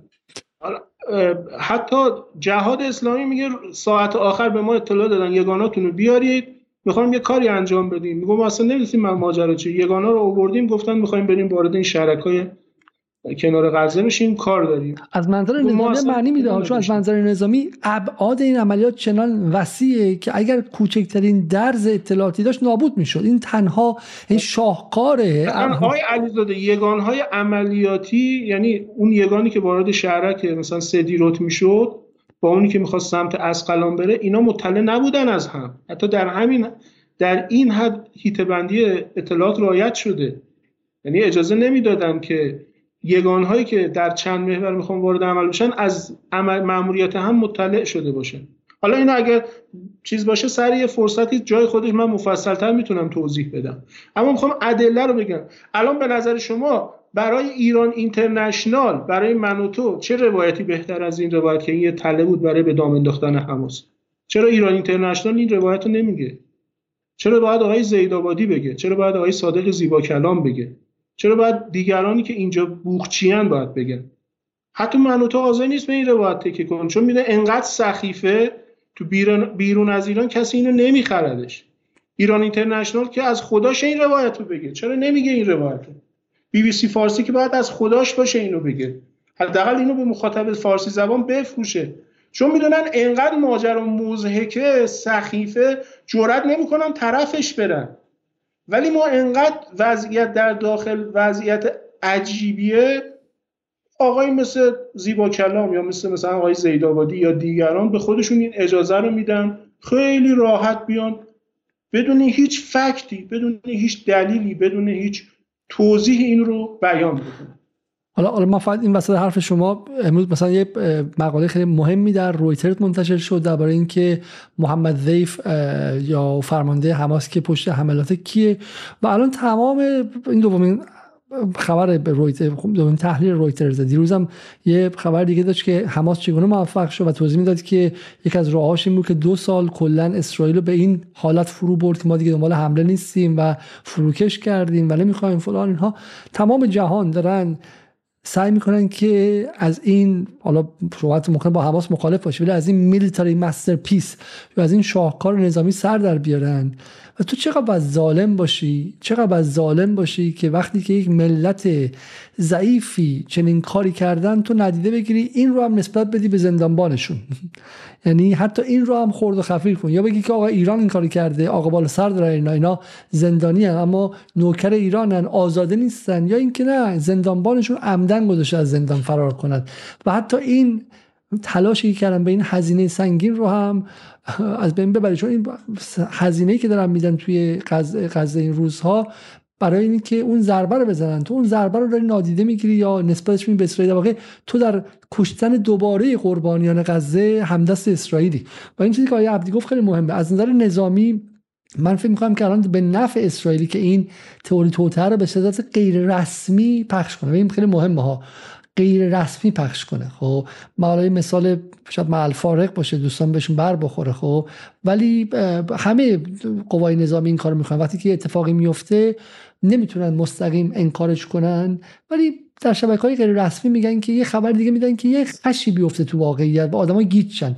حداقل طرفداراشون بتونن بین خودشون توی پچ پچه بگن که نه این نبوده اون بوده و یه مقدار اعتماد به نفس بره بالا. خب اعتماد به نفس بره بالا. حالا به کسی بر نخوره همه حکومت همه بشه قوا اشتباه می‌کنن. اما مستعان در ایران خب یه سوتی بود دیگه درسته؟ مستعان چیز خوبی نبود. و به خیلی ها در گوش در پیچی می‌گفتن که مستعان عملیات فریب برای ماهواره نور بوده. من مثلا چرا باید سپاه بیاد واسه ماهواره نور عملیات فریب انجام بده؟ این کار اشتباه شده سوتی داده باید بره پیدا کنه که کی بوده اون مسیر رو اصلاح کنه. اما بچه های خیلی طرفدار میگن نه آقای علیزاده این عملیات فریب برای ماهواره نور بوده. خب شما چرا نمی‌فهمی این رو میگم خب باشه خب. برای همین این تو انگلیس هم اتفاق میفته و غیری که نذارن کل اون اعتماد مطلقه به یک نیروی نظامی فرو بریزه. وگرنه چرا باید اسرائیل بیاد که مهمترین اسست خودش رو مهمترین اسست و دارایی خودش رو که اسطوره شکست ناپذیریشه به دست خودش از بین ببره. چه عملیات طلایی اینقدر مهمه؟ حالا من یه دلیل دیگه بگم آقای علیزاده. ببینید این پروژه اگه بخواد محقق بشه با جن و پری که نمیشه محققش کرد. شما باید با استفاده از همون سیستم امنیتی و نظامی اسرائیل پروژه رو جلو ببرید دیگه. درسته؟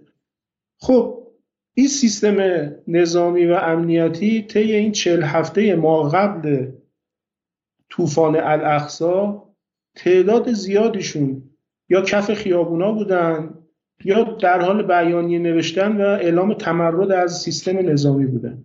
آقای نتانیاهو اگه می‌خواست این پروژه رو با این سیستم امنیتی و نظامی جلو ببره خب حداقل چهار تا از همین مخالفای ایشون عموم بدنه دستگاه اطلاعاتی امنیتی و نظامی اسرائیل تو این یک کمتر از یک سال گذشته مخالف آقای نتانیاهو بودن. ایشون اگر می‌خواست این پروژه رو جلو ببره چه فرصتی بهتر از این فرصت که اینها fact های این توطئه رو منتقل بکنن به اپوزیسیون آقای نتانیاهو که آقای نتانیاهو امروزش دیگه به فردا واگذار نمی‌شد. یعنی دلیل سوم اینجاست اگر اپوزیسیون همین الان که من با شما صحبت می‌کنم یک دلیل پیدا بکنه که آقای نتانیاهو چنین شکری خورده آقای نتانیاهو زنده نمی‌ذارن تو اسرائیل. نه فقط اپوزیسیون نه فقط کنست مردم اسرائیل زندش نمی‌ذارن. چون تمام این کشته ها و تمام این اسرا و تمام این مجروحین و تلفات و خسارات رو از چشم اول خود آقای نتانیاهو می‌بینن. و به عنوان جنایتکار جنگی و خائن در حق ملت اسرائیل محاکمش می‌کنن. چرا؟ چون اصل چهارم دکترین نظامی اسرائیل اصل دفاع از مردم اسرائیله. و آقای نتانیاهو اصل چهارم دکترین نظامی اسرائیل که قانون شده در اکتبر 1953 در کابینه داوید بنگوریون قانون شده این اصل رو زیر پا گذاشته. یه دونه فکت بیاد بیرون که آقای نتانیاهو همچین شکری خورده. شما ببین چه بلایی سر آقای نتانیاهو میاد. آقای نتانیاهو جرأت می‌کنه همچین کاری بکنه. اصلا به خودش می‌تونه همچین جرأتی بده. مسئله همینه.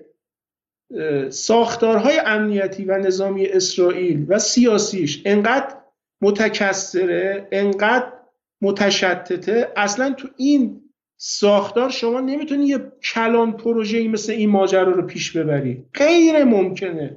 چون حتما یک حلقه به حلقه دیگه ماجرا رو منتقل می‌کنه و اجازه نمیده این اتفاق بیفته. چون این پروژه کاملا صد درصد مخالف تمامیت و منافع اسرائیل یعنی اسرائیل رو به محاق می‌بره. در تاریخ اسرائیل ما همچین چیزی نداشتیم اصلا. من ارجاع میدم اگر براتون من از رو بخونم چون اینو فکر می‌کنم خیلی.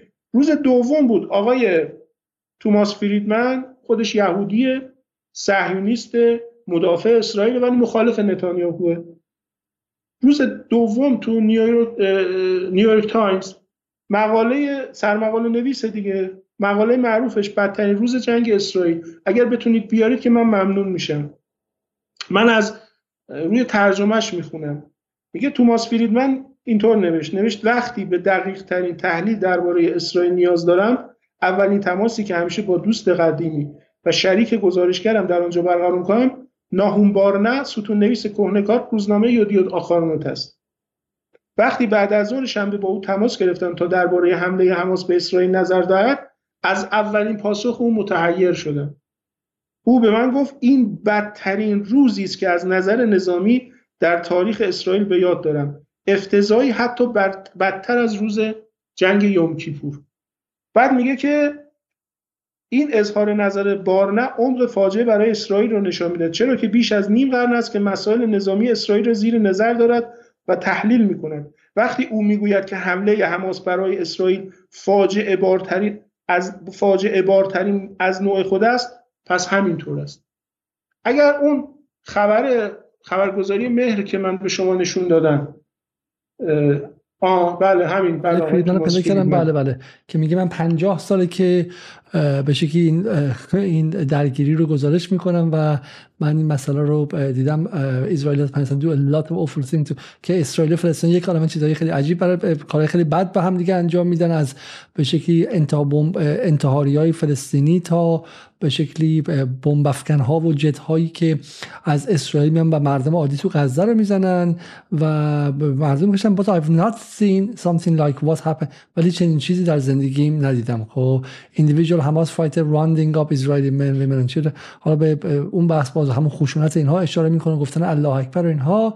خب همین میگید شما درسته فکر کنم همین باشه. مقاله پیروز ایشونه. اوکی من فکر کنم که احتمالا همینه. خب چون امروز مقاله دیگه داشتش. حالا بریم سراغ بریم سراغ بحث. خبر خبرگزاری مهرم که من به شما نشون دادم آقای اسحاق بیریک رو اگر شما نشون بدین برای سال 2018 سال 1397 ما خبرش اومد. بله. اسحاق بیریک کمیسر پذیرش سربازان در ارتش اسرائیل بود از 2008 تا 2018 اگر پایین بیارید من از رو بخونم که بینندگان ببینن. ایشون 2018 وقتی داشت پست خوش رو تحویل می‌داد یه گزارش مفصلی به وزیر جنگ و ستاد کل ارتش داد در اسرائیل سر و صدای زیادی بیپا کرد و از اون روز تا به الان دائم رو حرفای خودش اصرار داره و همین سه روز پیش آوردنش تو تلویزیون اسرائیل. گفت آقا من پنج سال پیش به شما این حرفا رو زدم حرفای منو جدی نگرفتید این بلا سرتون اومد. اون بلا چیه؟ میگه که فرماندهان بلندپایه اسرائیل از جمله چند ژنرال به من اعلام کردند که شرایط ارتش بسیار اسفناک است. اما آنها میترسند این سخنان را به صورت علنی بیان کنند اینجاش خیلی مهمه. میگه اگر اکنون جنگی پیش بیاید خسارت و شکست ما قابل مقایسه با جنگ 1973 نخواهد بود. دقیقا همین حرفیه که آقای توماس فریدمن از قول ناهوم بارنه ستون نویس یودیاد آخارنوت داره میگه. و میگه جنگ آینده اسرائیل در چهار جبهه است و کرانه باختری رود اردن یک آتشفشان خاموش است که تا الان به صورت حقیقی فعال نشده. دو سال الان فعال شده و پدر اسرائیل رو در آورده. اما در صورت فعالیت واقعی آن دیگر جبهه را نیز تحت شعاع خود قرار خواهد داد. خب ایشون از پنج سال پیش این حرفا رو می‌زنه. وزرای جنگ اسرائیل رؤسای ستاد ارتش ژنرال ها همه حرفای ایشون رو تکذیب می‌کردن. الان تمام حرفایشون درست در اومده. آیا این توطعه بوده؟ خب این ساختار فشل ارتش اسرائیل بوده. ارتش اسرائیل تو این از سال 2015 به این دو تا دکترین داشته. اینو کرده تو چش دنیا. یکی دکترین گا... دکترین گادی آیزنکوت بود رئیس قبلی. بعد آویف کوخاوی اومد دکترین تنوفا رو آورد. این دو تا دکترین تو این 7 ساله کردن تو چش دنیا. ایشون داره میگه آقا این دکترین آزی آی... گادی آیزنکوت که انقدر هی گفتن دکترین گیده اون دکترین گیده اون دکترین گیده اون سر تا پا اشکاله. نیروی زمینی ما رو نابود کرده. نیروی زمینی ما نمی‌تونه توی جنگی ورود بکنه. به خاطر اینکه زمین گیرش کرده دکترین تنوفا که اومد اصلا یه تنوفا می‌گفتن ده تا تنوفا ازش می‌زد بیرون. خب مثلا چی بود دکترین می‌گفتن ارتش اسرائیل داره یک سیستمی طراحی می‌کنه برای جنگ های شبکه‌ای خودش آماده بکنه. در جنگ در چند عرصه رو به طور همزمان به صورت شبکه‌ای با بهرهگیری از هوش مصنوعی. خب آقا این کو کو این هوش مصنوعیتون. از روز شنبه تا الان جرئت ندارید زمینی وارد غزه بشید. همش دارید بمبارون وحشیانه و کور و این دکترین تنوفاست درسته؟ میگه how has IDF practice in multi-dimensional warfare جنگ های چند وجهی یعنی من میخوندم. فکر می‌کردم که wow چه اتفاقی میفته هوش مصنوعی الگوریتم های فلان و غیره. درسته؟ بله. در صورتی که همین آقای این اسکات ریتر دو روز پیش یه مقاله یه گفتگو یا مقاله منتشر کرده. گفته اتفاقا راز شکست اسرائیل در همین اتکای به هوش مصنوعی بود.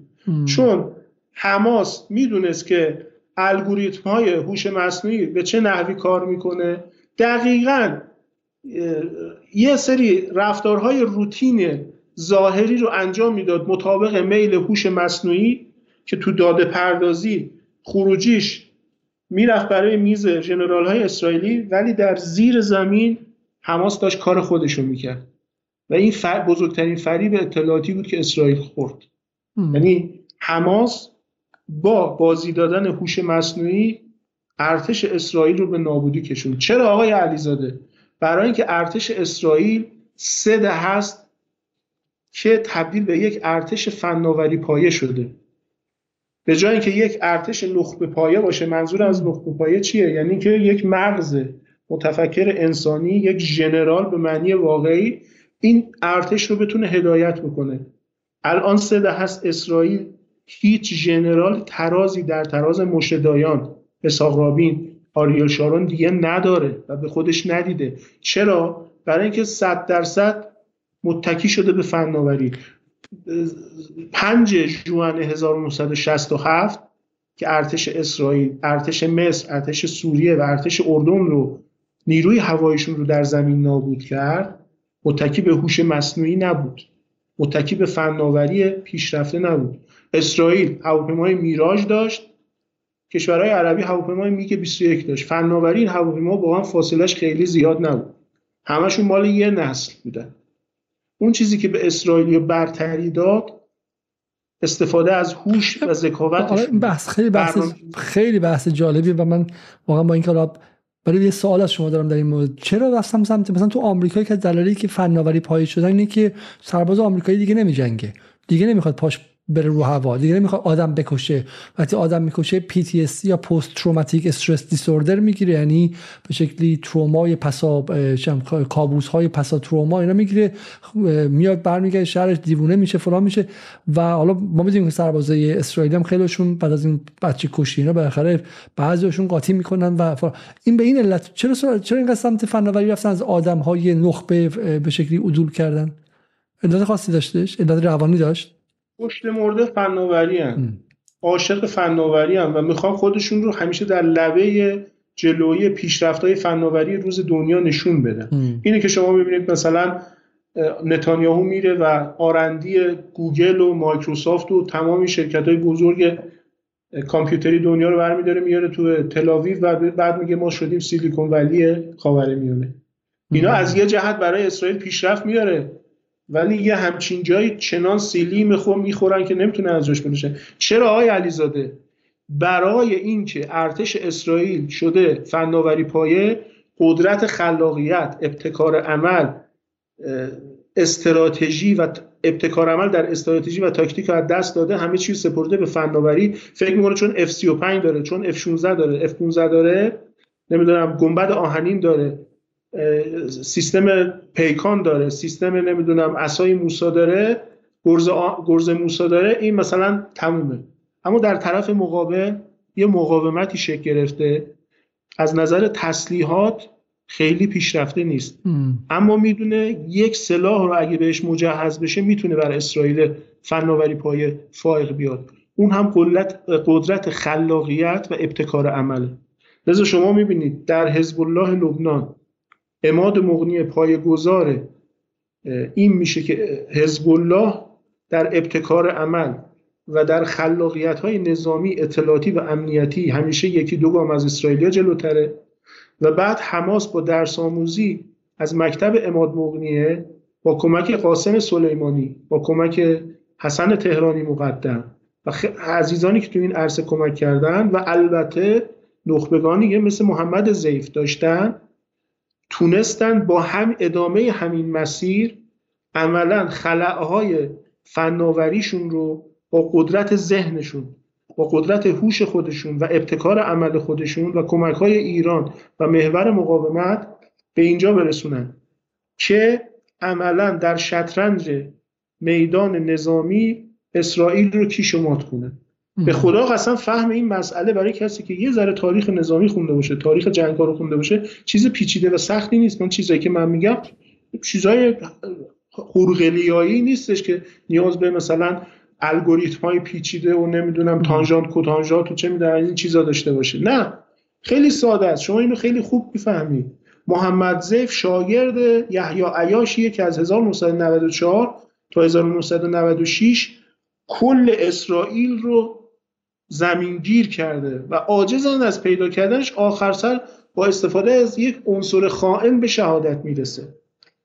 و بعد از سال 2002 تا 2008 در طی 6 سال مرتبط میشه با یک نابغه‌ای به نام اماد مغنیه و درس آموزی خودش رو در مکتب یحیی عیاش در مدرسه اماد مغنیه تکمیل می‌کنه. و بعد در مقابل چشمش خطاهایی که صورت گرفته در دوره یحیی عیاش در دوره اماد مغنیه تصحیح می‌کنه. اونها رو دیگه تکرار نمی‌کنه. لذا شما می‌بینید در طی دو دهه گذشته به مرموزترین ناشناخته ترین و در عین حال معروف ترین چهره عرصه سیاست و نظامیگری منطقه خاورمیانه تبدیل این عکس یک عکسی من داشتم پیدا کردم واقعی. حالا شما همینجوری بزن به اینکه یه استراحتی هم بکنید شما من می‌خوام شما رو ببرم و یه تکه از همین فریدمن رو ببینید. شما یه لیوان آب بخورید. و بگید که این عکس از محمد زیف واقعیه چون بله عکسی که بله. این مال دوره خیلی جوونی ایشون ایشون می‌دونید ظاهرا یه دوره خیلی کوتاهی هم زندان بوده در زندان های رژیم صهیونیستی چون الان سوال به قول معروف سوال چند میلیون دلاری روز رسانه های جهان اینه که این محمد زیف چیه. منم یه نکته بگم. ببینید چرا محمد زیف باهوشتر از هوش مصنوعی اسرائیل این به عقل عادی جور در نمیاد. حالا عقل ایمانی که میگه حالا بخیر خدا خواسته و اینها خب؟ ولی من بخوام با همون عقل مادی هم میشه جو توجیه کرد. شما تو زندان باشی روز و شب به این فکر می‌کنی که چگونه باید از زندان بری بیرون دیگه؟ درسته؟ این عقل عقل اختزام هست عقل جبرم هست. این فرد می‌دونه که راهی غیر از این نداره راهی غیر از این نداره. اون اسرائیلی راهی دیگه هم داره. میجنگه بعد از آمریکا سه میلیارد کمک می‌گیره بعد چه می‌دونم از آلمان کمک می‌گیره بعد بعد بره آخر هفته تعطیلات بزنه بچهش تو سواحل فرانسه بعد بعد بره چه می‌دونم بچهش بذاره مدرسه خصوصی کلاسش هم دخترش توی اپرا داره می‌خونه. خب ولی محمد زیف روز و شبش مبارزه و جواب جز این نیستش. به همین هوش مثل همین هوشی که تو جنگ بود. اینکه تو در موقع ضعیف و مستضعف مستضعف یک هوش مستضعف داریم ما. مستضعفی که مشغول مبارزه است. ذهنش چه بسای جاهایی داختر از کسی که امکانات خیلی زیادی داره. یعنی که با هم دیگه ببینیم که یه استراحتی هم شما کرده باشید و بعد برگردیم به برگردیم به ادامه بحث. How did that happen, number one? How did they maintain surprise? This was a very complex, sophisticated attack involving sea, land, and air drones. It had been planned over a long period of time. Did they not use cell phones? Were those cell phones masked some way? Uh, maybe with the help of Iran? I have no idea. So we need to understand how this, this um, basically, you know, uh, very small force armed with just enough technology uh, managed to surprise and overwhelm what is considered one of the most technologically savvy militaries in the world. You had been writing for a while about the, this new right wing Israeli government and its actions in the West Bank. Um, it has members of it who talk about annexing all of the West Bank and Gaza. Do you think this played a role in, in the, the sort of backdrop of this attack? Fareed, there will be one day, I'm sure, some kind of uh, inquiry commission on this war. Um, uh, and if I got to write uh, indictment number one, it would go to Israel's Justice Minister, Yariv Levin.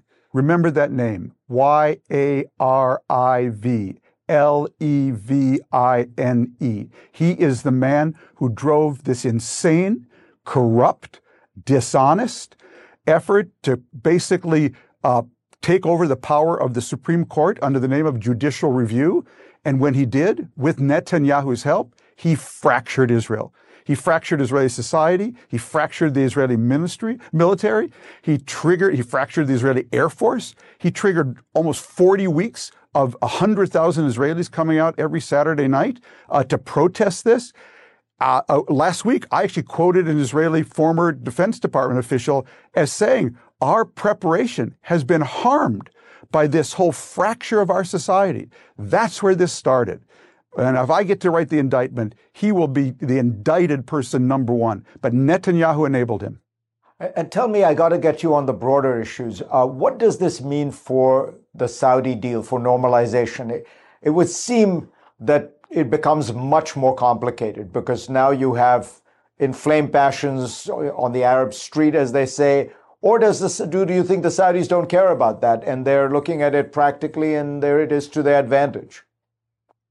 I think, Freed, in the long run, uh, their interests are in normalization with Israel, and those interests will prevail in the long run.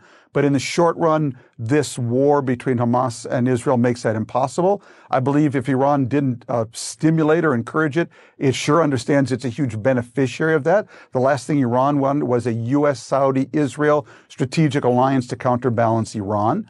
So right now, that's no longer uh, that's no longer possible. آقای فریدمن با چه بغضی اسم یاریو لوین رو میاره اسم نتانیاهو رو میاره؟ ایشون با این بغض و کینه ای که نسبت به اینا داره چون تو تحلیل ایشون اینا اسرائیل بردن لبه پرتگاه.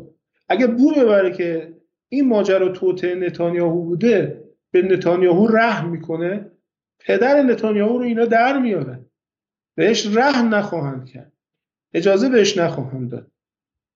خیلی حرف احمقانه شما برگردی بگی آقا این توطئه مثلا شما کسی که این حرفو می‌زنه حتما مناسبات داخلی اسرائیل و مناسبات بین اسرائیل با جامعه یهودیان آمریکا رو نمی‌دونه که یه همچین خزعبلاتی رو بلغور می‌کنه به نظر من. ماجرا خیلی شفافتر و روشنتره. من گفتم که حرف خیلی حرف درخشانیه. برای اینکه ما خودمون با شما با خانم نصرآبادی در این چند ماه اخیر چندین بار درگیری های داخل اسرائیل توضیح دادیم و احتمالا کسی مثل فریدمن الان نفرتش از نتانیاهو بیشتر از نفرتش از حماسه. درسته؟ و شما فرمودین؟ بله بله. ببین الان اتفاقی که افتاده من همین امروز دو تا یادداشت توی مؤسسه ویژه اون در واقع پیجی که مؤسسه مطالعات امنیت ملی اسرائیل منتشر کرده بود میخوندم. یادداشتی من منتشر کردم تو کانال خودم بررسی کریان بارگذاری کردم. درباره این صحبت آیت الله خامنه ای که این شکست جبران ناپذیر یا ترمیم ناپذیره بخواستم توضیحش بدم. ببینید الان مسئله که من خیلی برام جالب من متن خودم رو نوشته بودم. حالا همین سال بعدی من شما این بوده. سال بعدی من این بود که حالا از این قضیه قضیه بگذریم. سال بعدی می که آقای خامنه‌ای دیروز گفت ترمیم ناپذیر چرا؟ چرا استثنایی بودن این قضیه چیست و چرا الان اسرائیل نمی‌تونه با از بین بردن غزه این کار انجام بده؟ و یه مقدار سریعتر بگیم چون چهار تا سال کلیدی دیگه دارم و می‌خوایم واقعا زیر دو ساعت برنامه رو تموم کنیم. 3636 نفرم در برنامه هستن که ممنون میشم که فقط 1360 نفر لایک کردن. اگر بیشتر لایک کنن ممنون میشم که بریم بالا. ببین آقای علیزاده برای پاسخ به این سوال باید ارجاع بدم به دکترین امنیت ملی و نظامی اسرائیل. اسرائیل از زمانی که شکل گرفت خب معمار اسرائیل بنگوریون بود. ما قبلا تو برنامه مختلف راجبش صحبت کردیم. بنگوریون با فهم مسائل اسرائیل و اینکه اسرائیل چجوری می‌تونه به بقای خودش ادامه بده معمار دکترین امنیت ملی و نظامی اسرائیل هستش. یک دکترین نظامی نوشته برای اسرائیل سه اصل داشت که طی دو دهه اخیر یک اصل چهارم بهش اضافه شد. اصل اول عبارت بود از اصل بازدارندگی. به این معنا که اسرائیل باید از چنان قدرت نظامی برخوردار باشه که هیچ کشوری جرأت تهدید نظامی اسرائیل رو نداشته باشه. اصل دوم اصل هشدار بود. به این معنا که اسرائیل چون فاقد عمق راهبردی هست و با هر حمله تا مرز نابودی پیش خواهد رفت باید از چنان برتری و اشراف اطلاعاتی برخوردار باشه که قبل از اینکه دشمن بخواد اقدامی بکنه اسرائیل باید مطلع شده باشه و آمادگی های لازم رو کسب کرده باشه. اصل سوم اسمش هست قاطعیت به این معنا که اسرائیل بلافاصله بعد از شروع جنگ باید نبرد رو به داخل قلمرو دشمن بکشونه و اجازه نده جنگ به داخل قلمرو اسرائیل بیاد. چون همونطور که گفتم فقدان عمق استراتژیک باعث نابودی اسرائیل خواهد شد. اصل چهارم که اصل بعد از بنگوریون اومده اصل دفاع هست. به این معنا که اسرائیل باید از شهروندان خودش در مقابل انواع حملات به خصوص حملات موشکی راکتی و امثال اینها دفاع بکنه با ایجاد تجهیزات پناهگاه و مواردی از این دست. اتفاقی که روز شنبه افتاد این بود که دکترین نظامی اسرائیل دود شد و به هوا رفت و مردم اسرائیل فهمیدن پادشاه لخته. حرفایی که اسحاق بیریک پنج سال پیش می‌زد همش یک به یک محقق شد. و اتفاق بزرگتری که اینجا افتاد یعنی علاوه بر اون قافلگیری بزرگ شکست نظامی و شکست اطلاعاتی فهوای حرف آقای خامنه ای اینجا اصلش اینجاست که میگه ترمیم ناپذیره. از تمام اینها مهمتر فروپاشی ساختارهای روانی و ذهنی مردم اسرائیلی که در باور اونها ارتش اسرائیل و دستگاه های اطلاعاتی امنیتی اسرائیل شکست ناپذیر بودند استورهی بودند و بیمانند بودند موساد قوی ترین سرویس اطلاعاتی جهان. گزاره که هی تکرار می‌کردن هی تکرار می‌کردن و هی تکرارش می‌کردن. در نظرسنجی هایی که هر سال مؤسسه مطالعات امنیت ملی انجام می‌داد ارتش و دستگاه امنیتی بالاترین محبوبیت رو داشتن. ولی اینا همه نابود شد از این خیلی این خیلی مهمه. ببخشید من وسط حرفتون. چون این بخش حرف من دیشب گفتم با اینکه مثل شما مطلع نیستم واقعا میگم این قدرت ارتش یه اصل و یه دارایی خیلی مهمه. من این فقط توضیح بدم. الان تو این دعوایی که بین نتانیاهو و لاپید و به که مخالفانش هستش یه نیرویی که می‌تونه واقع یونیفایر باشه متحد کننده باشه مانس فروپاشی اسرائیل شه ارتشه. مثل اینکه الان تو ایران اصلاح طلب اصولگرا به جون همدیگه میافتادن ولی که حاج قاسم حاج قاسم نیرویی که چه اصلاح طلبش دوستش داره چه موافقان نتانیاهو چه مخالفان نتانیاهو فقط یک نقطه اشتراک باقی مونده بود. یک چیزی که پشتوانه هر دو طرف بود. اون هم ارتش و نیروهای امنیتی بودن. اون الان نابود شده. این چیزی که میگم امروز تو گزارشی که من آی دیدم آقای اوفر شلخ نوشته بود بعد آقای تامیر هیمن هم به یه زبان دیگه. خیلی جالب بود. دقیقا از این لفظ فروپاشی روانی یا ذهنی جامعه تعبیر من نوشته بودم به بعد مراجعه کردم اینا هم گفتن. خیلی برام جالب بود. شما رو شنود می‌کنن مواظب باش های عبدی. شنودت می‌کنن میرن اینا رو زودتر شما می‌نویسن و منتشر می‌کنن تو آی ان اس خب بگم آقای آیه میگم میگم که زیاد به موقعک نگاه کنیم بترس از آن که به موقعک زیاد کنیم. شبیه موقع انقدر انقدر از صبح بلند میشه این مطبوعات اسرائیلی می‌خونی قبل از این خودشون بنویسن تحلیل خودشون به خودشون می‌نویسی خب. چه شاد باشه آقای علیزاده. درخشان ترین جمله ای که من از نیچه شنیدم واقعا همین. واقعا حالا می‌خواستم اینو بگم خدمت شما. ببین وقتی او می که داره هشدار میده یعنی اتفاق افتاده. او که نمی‌تونه به عنوان یک کادر رسمی حاکمیت اسرائیل بیاد به این مسئله اذعان بکنه. او باید نسبت بهش هشدار بده. ولی وقتی هشدار میده یعنی محقق شده. حالا باید چه خاکی تو سرشون بکنن این بساطو جمعش بکنه. این که آقای خامنه ای میگه که ترمیم ناپذیره شما بهتر از من می‌دونید. ترمیم یک چنین ترومایه که هم فردیه و هم جمعیه دیگه تو این نسل اتفاق نمی‌تونه بیفته. خب، این از این نظر مهمه. یه خورده الان بازش کن خیلی نقطه خوبی رسید بس چرا مهمه؟ ما شعار نمیدیم ما او تو ایران اتفاق بیفته؟ اصلا ما تو ایران اتفاق بیفته. یه سوتی مفصل از سپاه مثلا خب؟ اسرائیل بیاد بزنه. مردم میگن عجب چرا زدی؟ این همه ادعا داری پدر مادر ای فلان دعوایی می‌خوان تموم میشه. ببین مثلا چیکار می‌خوان بخوان مردم؟ می‌خوان مثلا از اصفهان پاشن برن کجا؟ تو اسرائیل به واسطه اعتماد به این قدرت بیپایان و شکست ناپذیر ارتش یارو زندگیش تو نیویورک ول کرده تو برلین ول کرده توی لندن ول کرده رفته تو بیابونای اونجا زندگی کرده که خدمت کنه به چه می‌دونم مثلا به قوم یهود. خب این مهاجرت در اسرائیل یک امر کلیدیه. این جمعیت مهاجر خط مقدمشونه و این قضیه تو دیگه زندگی تو اوهایو رو ول نمی‌کنی. پاشی بری تو بیابونی که از بالا سر پاراگلایدر ممکنه بیاد و باز اون کارو بکنه. و همینه که این قضیه در اسرائیل معنیش متفاوته. الان تو عراق و افغانستان و ایران و حتی روسیه اتفاق بیفته. شهروندا میگن خاک بر سرتون چه نیروی انتظامی بیورزه بود تمام میشه رفت.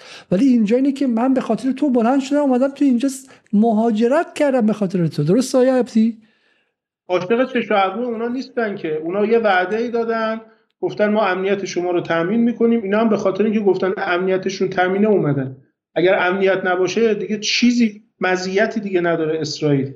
مثلا اسرائیل مزیتش به فرانسه به انگلستان به مجارستان به روسیه به کشورهای دیگه چیه که او باید ول کنه بیاد این خیلی مهمه. برای اینکه مهاجرت مردم از آمریکا به اسرائیل یه نکته هستش. اینه که خب اون تو آمریکا حقوق سالانه سال 45000 دلار در سال اینجا همین 45000 دلار در سال هست. در اقتصادی زیر فشار نمیره. درسته؟ دولت اسرائیل هم بهش بله. کمک می‌کنه کلی اینا.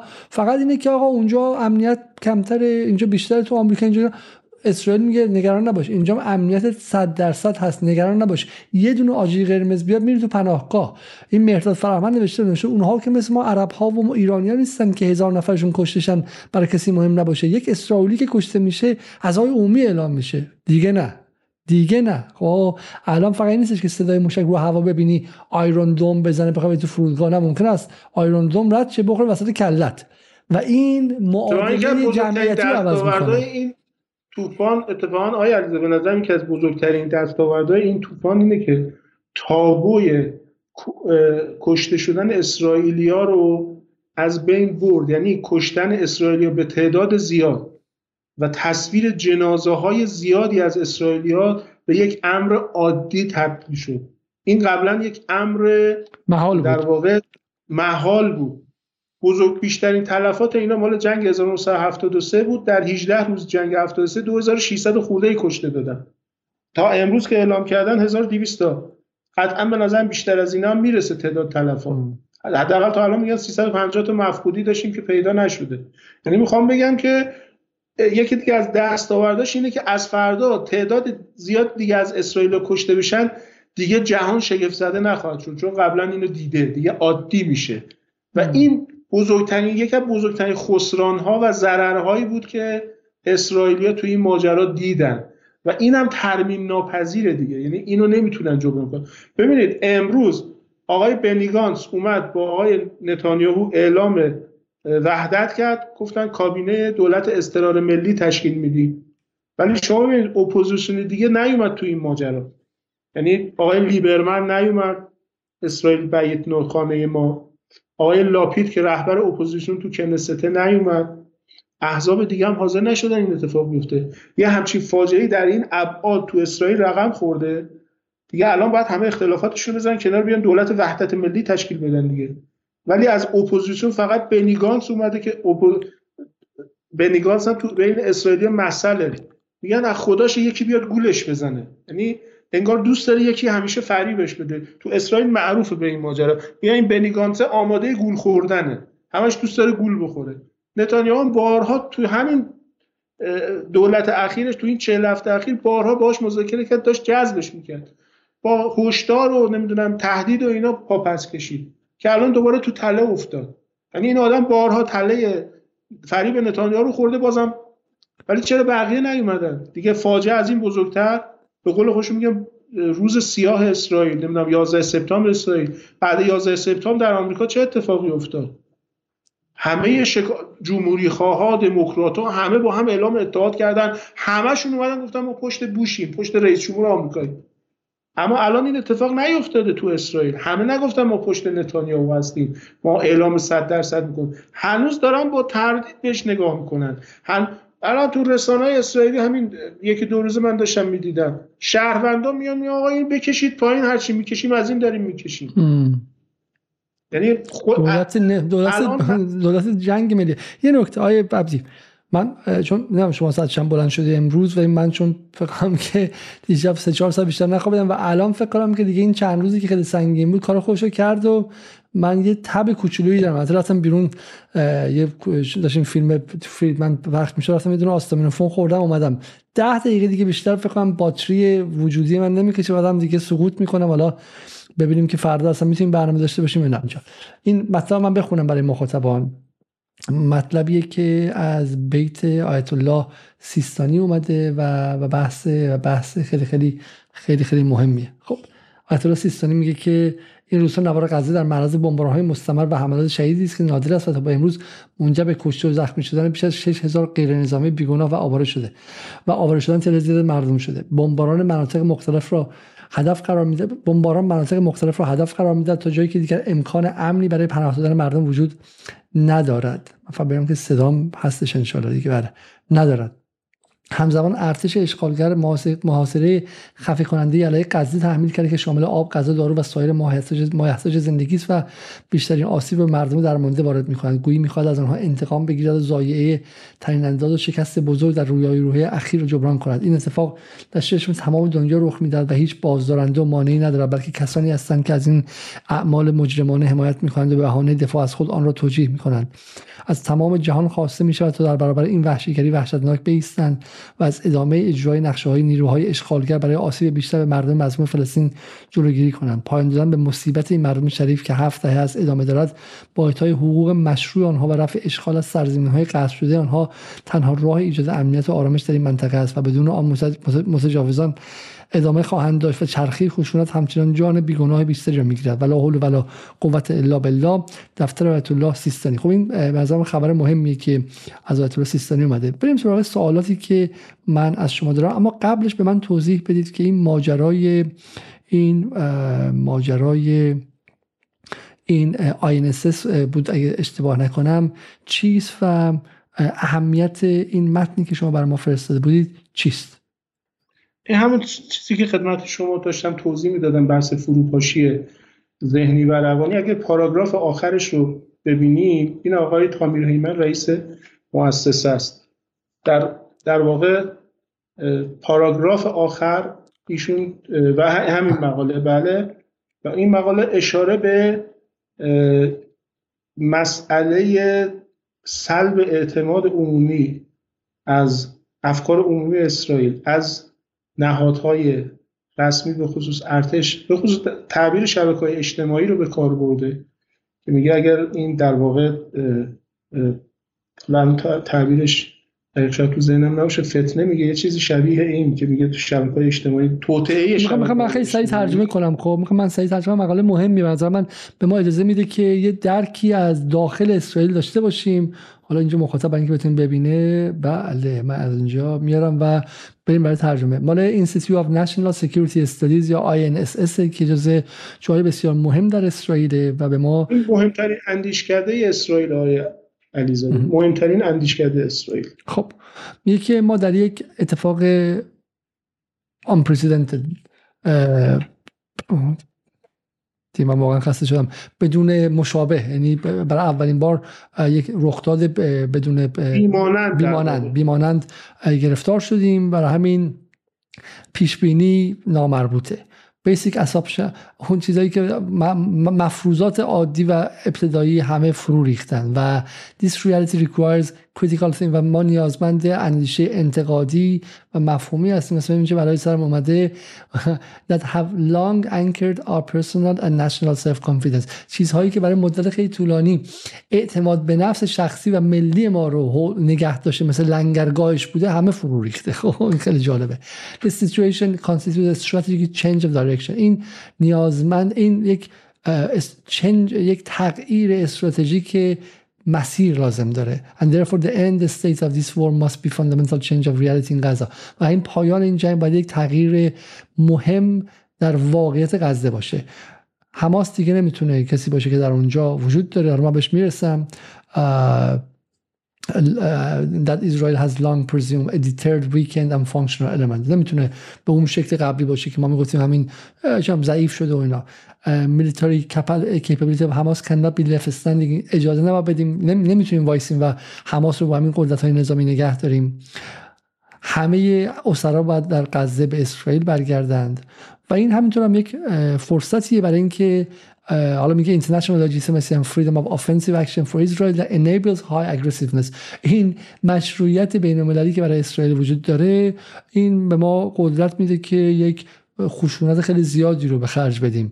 و تضعیف حماس این way that would allow the restoration of Palestinian Authority طوری که ما بتونیم دولت خودمختار و خودگردان رو به غزه برگردیم همون چیزی که من به شما گفتم دلیل اووردن اینها به بی بی سی و غیر است.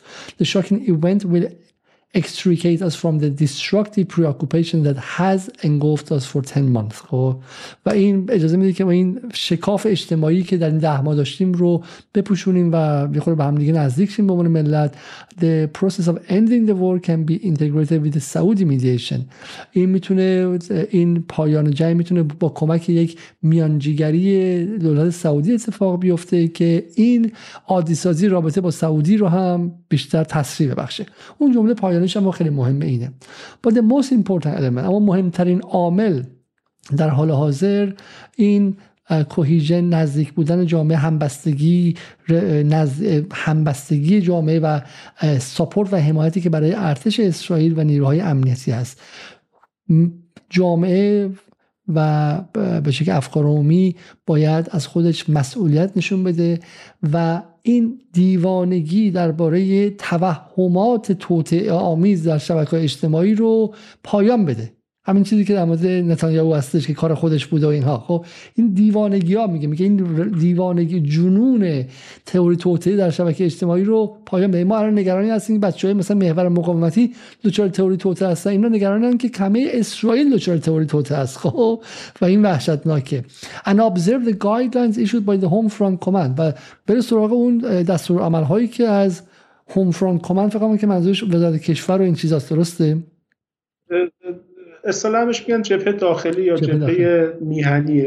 تعابیر اینجوری ازش میشه. یکی از زیر مجموعه ارتش اسرائیل که های داخلی رو مدیریت می‌کنه. میگه که این جنگ در جبهه های عادی توسط IDF و ارتش اسرائیل پیروز خواهد شد ولی پیروزی در جبهه داخلی و جبهه خانگی فقط با اسپیشال اسرائیلی سوسایتی با یک جامعه خیلی به خصوص اسرائیلی محقق خواهد شد خب و به دست خواهد اومد. و نشون میده که دقیقا ترس این آدم الان از دعوا و تنش داخلی در جامعه اسرائیل یعنی این در چه زمانی اتفاق میفته در زمانی که به قول شما ده ماه اینا به جون همدیگه افتادن و همدیگه رو به شکلی پاره پاره کردن. درسته؟ و حالا این مقاله دیگه هم هستش که بله این آقای اوپرشلق نوشته این از اون تصریحش بیشتره به این ماجرا. در همین دعوای داخلی درسته؟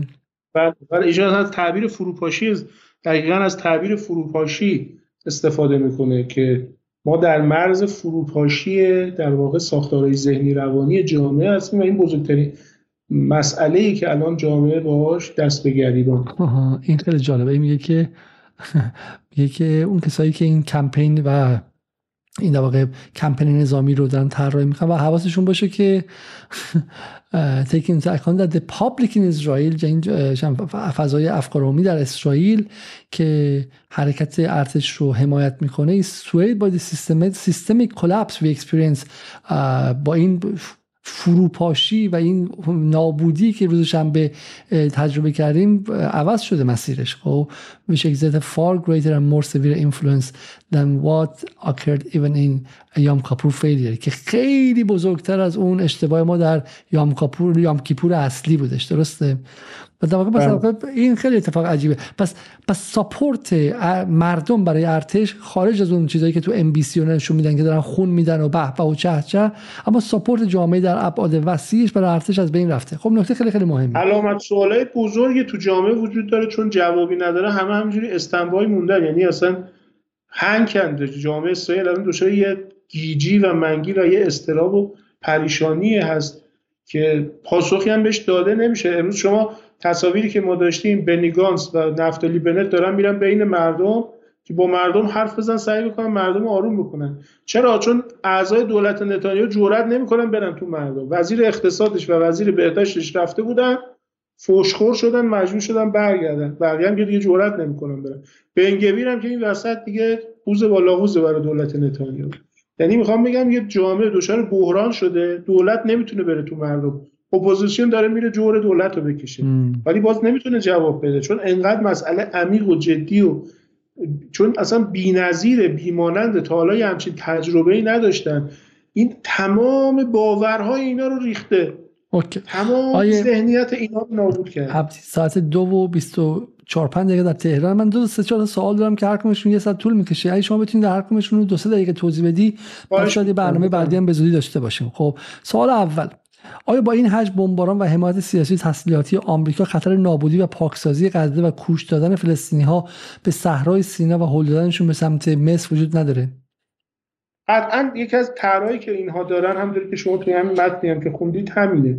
اما اینکه چقدر قابلیت تحقق داشته باشه واقعا با علامت سوالی جدی مواجه و این اتفاق به این راحتی میسر نیست. حتما همچین طرحی رو برای غزه در نظر دارن و تمام تلاششون اینه که این اتفاق بیفته. اما تحققش به این راحتی نیست و این لقمه به این راحتی از گلوی اسرائیل و آمریکا پایین نمیره. چون به هر جهت اونها هم از امکانات و مقدوراتی برخوردارن که می‌تونن با بهرهگیری از اونها مانع تحقق این ماجرا بشن. اولین گامش اینه که اسرائیل حتما باید به صورت زمینی وارد غزه بشه. این بزرگترین مسئله اسرائیل ممکنه تا حد زیادی ممکنه این اتفاق بیفته ولی ورودش با اسرائیلی خواهد بود. اما اتمامش معلوم نیست دیگه با اسرائیلی ها باشه. خب سوال دوم. سوال دوم. میگن آقا اسرائیل مشخصی که علاقه باز کردن جبهه جدید نداره و خودش هم نتانیاهو هم میگن با اینکه گفته که احتمالا ایران دست داره اما به شکلی پاشو از گلیمش دراز نکرده. اما ادعا اینه که اسرائیل اول می‌خواد با حماس رفع تکلیف کنه بعدا بیا سراغ بقیه. خب اگه اینجوریه چرا جبهه مقاومت محور مقاومت ایران حزب الله داره بهش اجازه میده که بیاد دونه دونه اینا رو بکشه؟ یعنی میگه آقا من با چهار تاشون حریف نمیشم اول می‌خوام بذارین اول من غزه رو نابود کنم بعد میرم حزب الله رو می‌زنم بعد میرم سراغ ایران. خب آیا نباید محور مقاومت بگه ما برای اینکه نتونی این کارو کنی همه میریزیم سرت؟ ببین آیه علیزاده مسئله اینه که تو این قضیه نباید احساسی و هیجان زده نباید برخورد کرد. کاملا باید مبتنی بر یک نقشه راه عمل کرد. کما که طی دو دهه اخیر مقاومت کاملا بر اساس یک نقشه راه به اینجا رسیده. یعنی امروز که من و شما درباره مقاومت حرف می‌زنیم 20 سال پیش وضعیت مقاومت در چه شکلی بود و امروز در چه شکلیه؟ مقاومت با یک هوشمندی دو گام به پیش یک گام به پس امروز به اینجا رسیده. یعنی ابتدا ما یک زمانی داشتیم که مقاومت ضعیف لبنان به یک بلوغی رسید کار رسید به جنگ 2006 که تا الان اسرائیل دوست نداره دیگه با حزب الله وارد جنگ میشه مقاومت فلسطین هم که یه زمانی اسرائیلیا اراده می‌کردن وارد غزه می‌شدن هر کاری می‌خواستن می‌کردن و امروز رسیده به این ماجرا که بزرگترین شکست نظامی تاریخ اسرائیل رو مردم غزه رقم زده. قطعا اون اتاق فکری که عملیات طوفان الاقصا رو طراحی کرده برای بعدش هم پیش بینی داشته. به این معنا نبوده که فقط خواسته یه ضربه ای بزنه و برگرده. و می‌دونسته که اسرائیل در مقابل این ضربه بزرگترین ضربه خودش رو وارد خواهد کرد. و بر اساس هماهنگی هایی که وجود داره تقسیم کاری هم که وجود داره اگر ضرورتش نیاز باشه حتما محور مقاومت در جای خودش ورود می‌کنه. کما که اخباری که ما همین شب گذشته داشتیم شما اگر قطعا بررسی کردید در جریان هستید تقریبا ساعت هفت شبینا بود به وقت تهران که اخباری اومد که از سمت جنوب لبنان پهپادها و پاراگلایدرها وارد فضای آسمان فلسطین شدند. بعد تمام آژیرهای خطر از حیفا به بالا به صدا در اومد. یک ساعت و نیمه بعدش اعلام شد که اصلا هیچ اتفاقی نیفتاده بوده. کسی نیومده کسی نرفته. و آخرش گفتن که آقا این جنگ الکترونیک و جنگال و حک سیستم های اسرائیل و اینا بوده که احتمال زیاد هم همین بوده. و عملا فقط مقاومت یه ضرب شستی به اسرائیل نشون داد که با یه جنگ الکترونیک به راحتی می‌تونه سیستم روانی و هشدار اسرائیلیا رو به هم بزنه. گفتم وضعیت انقدر آشفته است با کوچکترین اتفاقی کل فضای روانی اسرائیلیا به هم میریزه. شما فکر کنید از امروز به بعد هر روز یکی دو بار این اتفاق بیفته این سناریو تکرار بشه. چیزی دیگه برای این جامعه اسرائیل باقی نمونه از نظر روانی. هی دائم بره تو پناهگاه بیاد بیرون. یه لنگه پا وایستاده دم پناهگاه یه سوت آژی رو بشنوه بره بعد دوباره بیاد. هی بره زندگی نمیمونه برای اینا. روح و روان نمیمونه برای اینا. اصلا لازم نیست مقاومت فعل فور ورود بکنه. روزی چهار بار این بازی رو با اینا انجام بده دیگه چیزی از اسرائیلیا باقی نمونه. آبروی برای این سیستم باقی نمونه. لذا اینو می‌خوام خدمت شما عرض کنم. یک در واقع بازی یک عملیات یک نبرد چند مرحله طراحی شده. به فراخور اتفاقات اتفاقاتی هم از طرف مقاومت رقم خواهند. لزوما به این معنا نیست که حتما حضور میدانی و مستقیم پیدا بکنه نکته پایانی اینکه در چه صورت بقیه اجزای محور مقاومت فعال میشن؟ انصار الله هشت حزب الله دولت سوریه. انصار الله که مسئله آمریکایی رو اعلام کرد اگه آمریکایی ورود بکنن انصار الله ورود می‌کنه. حزب الله که سیف حسن اعلام کرد اگر اسرائیل زمینی وارد غزه بشه حزب الله هم ورود می‌کنه. این دوتا رو تا الان تو ذهن دارم. ما بقی رو فکر کنم اگر اشتباه نکنم گروه نجبا از بین مقاومت عراق هم که تو سوریه هم مستقرن یه تعداد از نیروهاشون سمت جولان اونها هم اعلام کردن که با ورود اگر اشتباه نکنم آمریکایی ها حتما وارد مبارزه خواهند شد. چیزی که تو ذهن من الان حضور ذهن دارم این هستش. در یک سناریوی محتمل اسرائیل چگونه جنگ رو به ایران می‌کشه؟ بزرگترین خطای اسرائیل به نظر میاد که پای ایران به این ماجرا بکشه چون میگه نمیشه جمعش کرد. یک جنگ منطقه‌ای میشه. آمریکایی‌ها به شدت به نظرم تو شرایط فعلی به شدت پرهیز از ورود به یه جنگ منطقه‌ای دارن چون گاوی که تو اوکراین زاییدن هنوز همینجوری مونده. باید اول یه فکری برای اون بکنن. بخوام وارد یه جنگ منطقه‌ای مثل اونم به منطقه مثل خاور میانه بشن. دیگه معلوم نیست چه اتفاقی میفته. البته نتانیاهو حتما این نیت رو داره. حالا تو چیزشون اعلام نمی‌کنن ولی واقعا قلبا می‌خواد این اتفاق بیفته. ولی به نظر من نه دولت آمریکا تمایل داره به این ماجرا نه شرایط منطقه ای اجازه میده. آمریکا اگر بخواد ورود بکنه به همچین عرصه ای عملا تمام نیروهاش در سراسر منطقه در دید و تیر محور مقاومت و یه هزینه خیلی سنگینی. اونم توی این شرایطی که ماجرای اوکراین هنوز رو هوا مونده به نظرم خیلی خطای بزرگی برای آمریکایی‌ها می‌تونه باشه. سال بعدی از دوستان گفته که چچن پاکستان و طالبان گفتن ما می‌خوایم وارد شیم.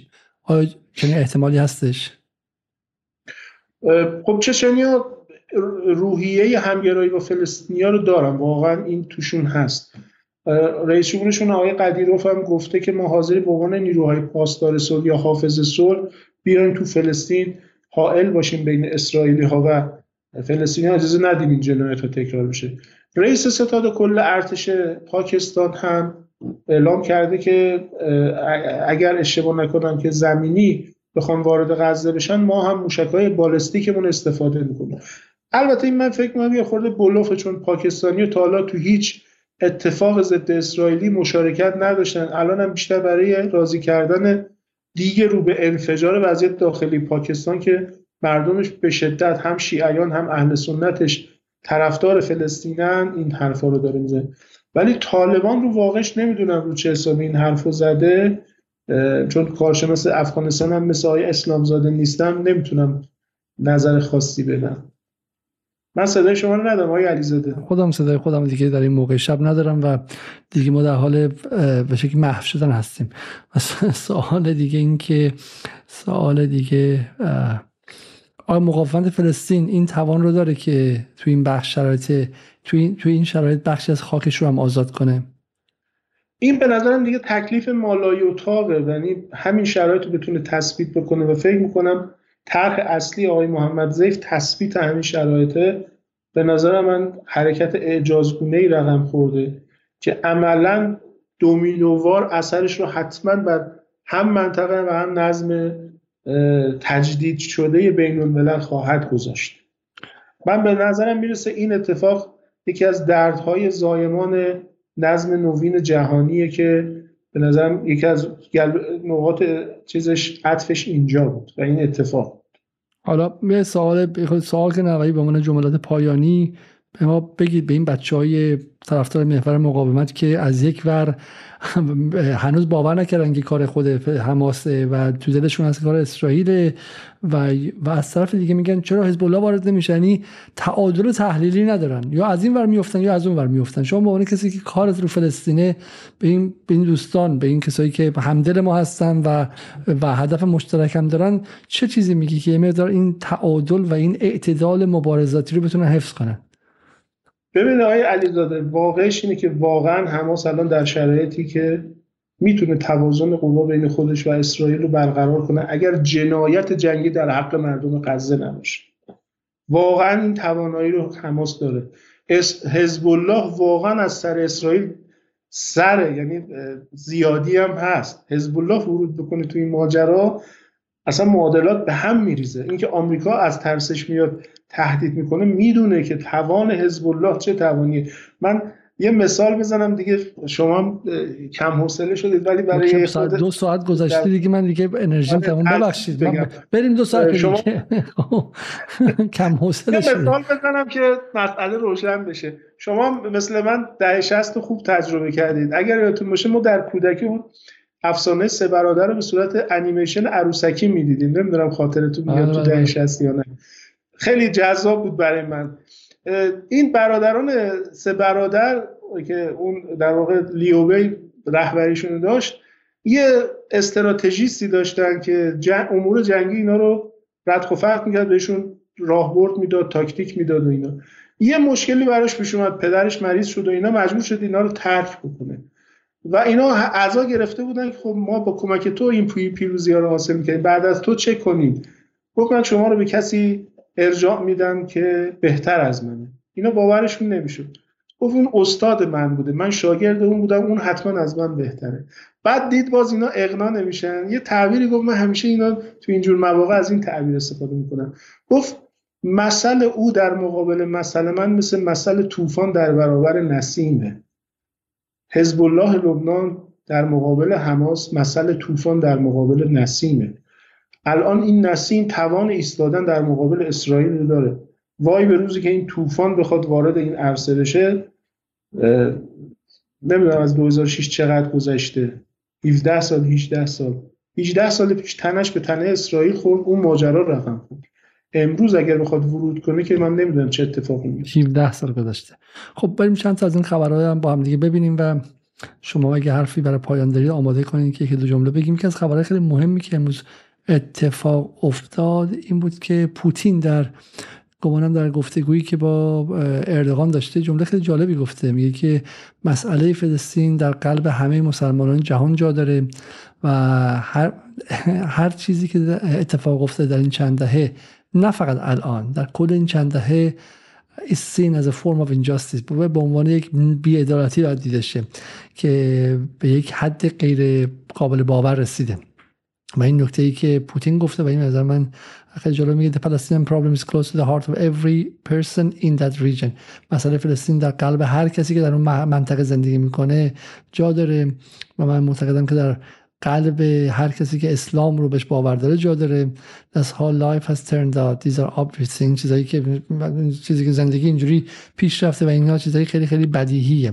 از اونور این رو دیدیم که الان ماسک گفته بود که دنیای دردناکیست واقعا. دنیای دردناکیست الان ماسک میگه که همه ماشین های تسلا به صورت مجانی می‌تونن سوپرچارج بزنن و و باک برقشون رو پر کنن. و اوبید اما اوبید اوبیدنجم میگه که و و برقی در غزه برای مردم عادی نیست و ماسک میگه که امیدوارم که برق و خدمات دیگه در غزه برگرده. و این دنیایی که ما درش زندگی می‌کنیم که تس برق تسلای مردم فلسطین اسرائیل رو ما براشون مجانی می‌کنیم که بهشون سخت نگذره و باشون همدلی می‌کنیم و از اونور برق بیمارستان و بنزینی که بعد تو آمبولانس بیاد که بچه دو ساله رو بکشونه به بیمارستان رو ما بنزایم بهشون برسه که اینها بمیرن و بعد میگیم که بهتون وارنینگ میدیم و اختار میدیم که از خونهاتون خارج شیم بعد تو راهی که دارین خارج میشیم شما رو می‌زنیم بعد تو راه مصر میزنیمتون و بعد ما میگیم که ما اخلاقی ترین ارتش تاریخیم و و این این این سباییت باید متوقف شه و من امیدوارم که این لحظه بیدار باشه مردم منطقه باشه و من امیدوارم که یک لحظه رفلکشن یا یک لحظه تفکر و تعمل برای مردم بخشی از جامعه ایران باشه که برادران و پسرخاله ها و دخترخاله های ما هستند و توی این سالها با این جنگ رسانه‌ای و فشار حداکثری قطب نمای وجدانی و اخلاقی خودشون چنان از دست دادن که با یک داستان محسا امینی هنوز که هنوز بهشون بگین گریه می‌کنن. ولی با دیدن این اتفاق در این ابعاد ککشون هم نمیگذره نمیگذه و حالا من واقعا نمی‌خواستم اینو نشون بدم. ولی این رو شما فقط ببینید که برای اینکه ببینید که چه دنیای پیچیده یه این.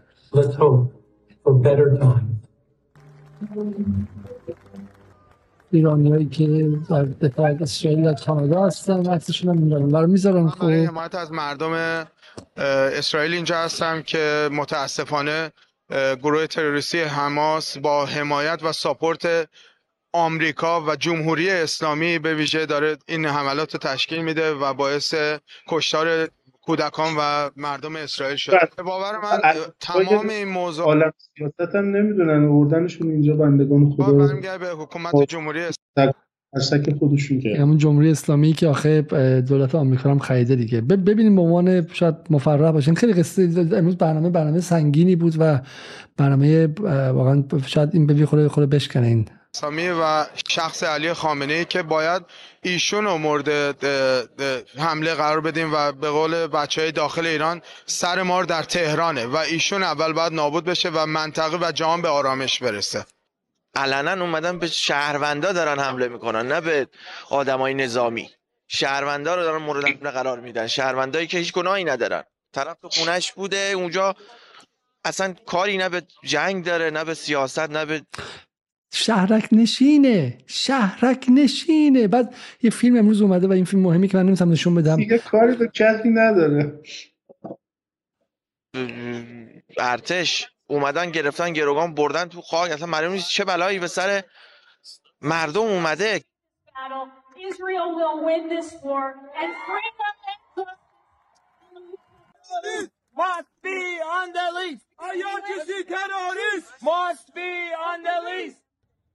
آقای علیزاده اینجا آدم معنای حرف مولانا رو میفهم مولوی رو می‌فهمه که میگه همدلی از همزبانی خوشتر است. حالا من امیدوارم که بریم و یه سری همدل پیدا کنیم چون داشتن چنین هموطنانی که در داخل ایران هم تأثیر گذاری می‌کنن با صفحات اینستاگرامشون و غیره. دردناک حالا باید میگم تاریخ خیلی بازی داره. من هرگز فکر نمی‌کردم چیزی مثل ماجرای 15 مهر رو ببینم. شاید روزی هم ببینیم که نه فقط این حیمنه نظامی اسرائیل فرو ریخته حیمنه تبلیغاتی و رسانه‌ای و مغزشویش هم فرو ریخته و شاید انسان ها اون موقع برگردن و بتونن ببینن تاریخ رو و اون موقع است که اگر این صد سانسور و دیوار سانسور در غرب فرو بریزه شما خواهید دید چه اتفاقی افتاده. ببینید فقط برای چهار ماه بین اکتبر سال 2018 تا حدودا ژانویه 2018 زمانی که بخشی از نظم قدرت در آمریکا یعنی دموکرات ها سعی کردن که جلوی سعودی رو بگیرن و نزدیک شدن سعودی به ترامپ رو بگیرن و ماجرای خاشقچی رو علم کردن چون خاشقچی هم یه نفر بود. خب ما که بچی که نیستیم خاشقچی هم در مقابل این همه ظلم در دنیا اتفاق میفته چیزی نیستش. ولی خاشقچی یه روز انگشتش پیدا میشه یه روز ناخونش پیدا میشه یه انگشت پاش پیدا می‌شد یه روز چه می‌دونم انگشتای تلاش اسید پیدا می‌شد خبر بالا نگه داشتن.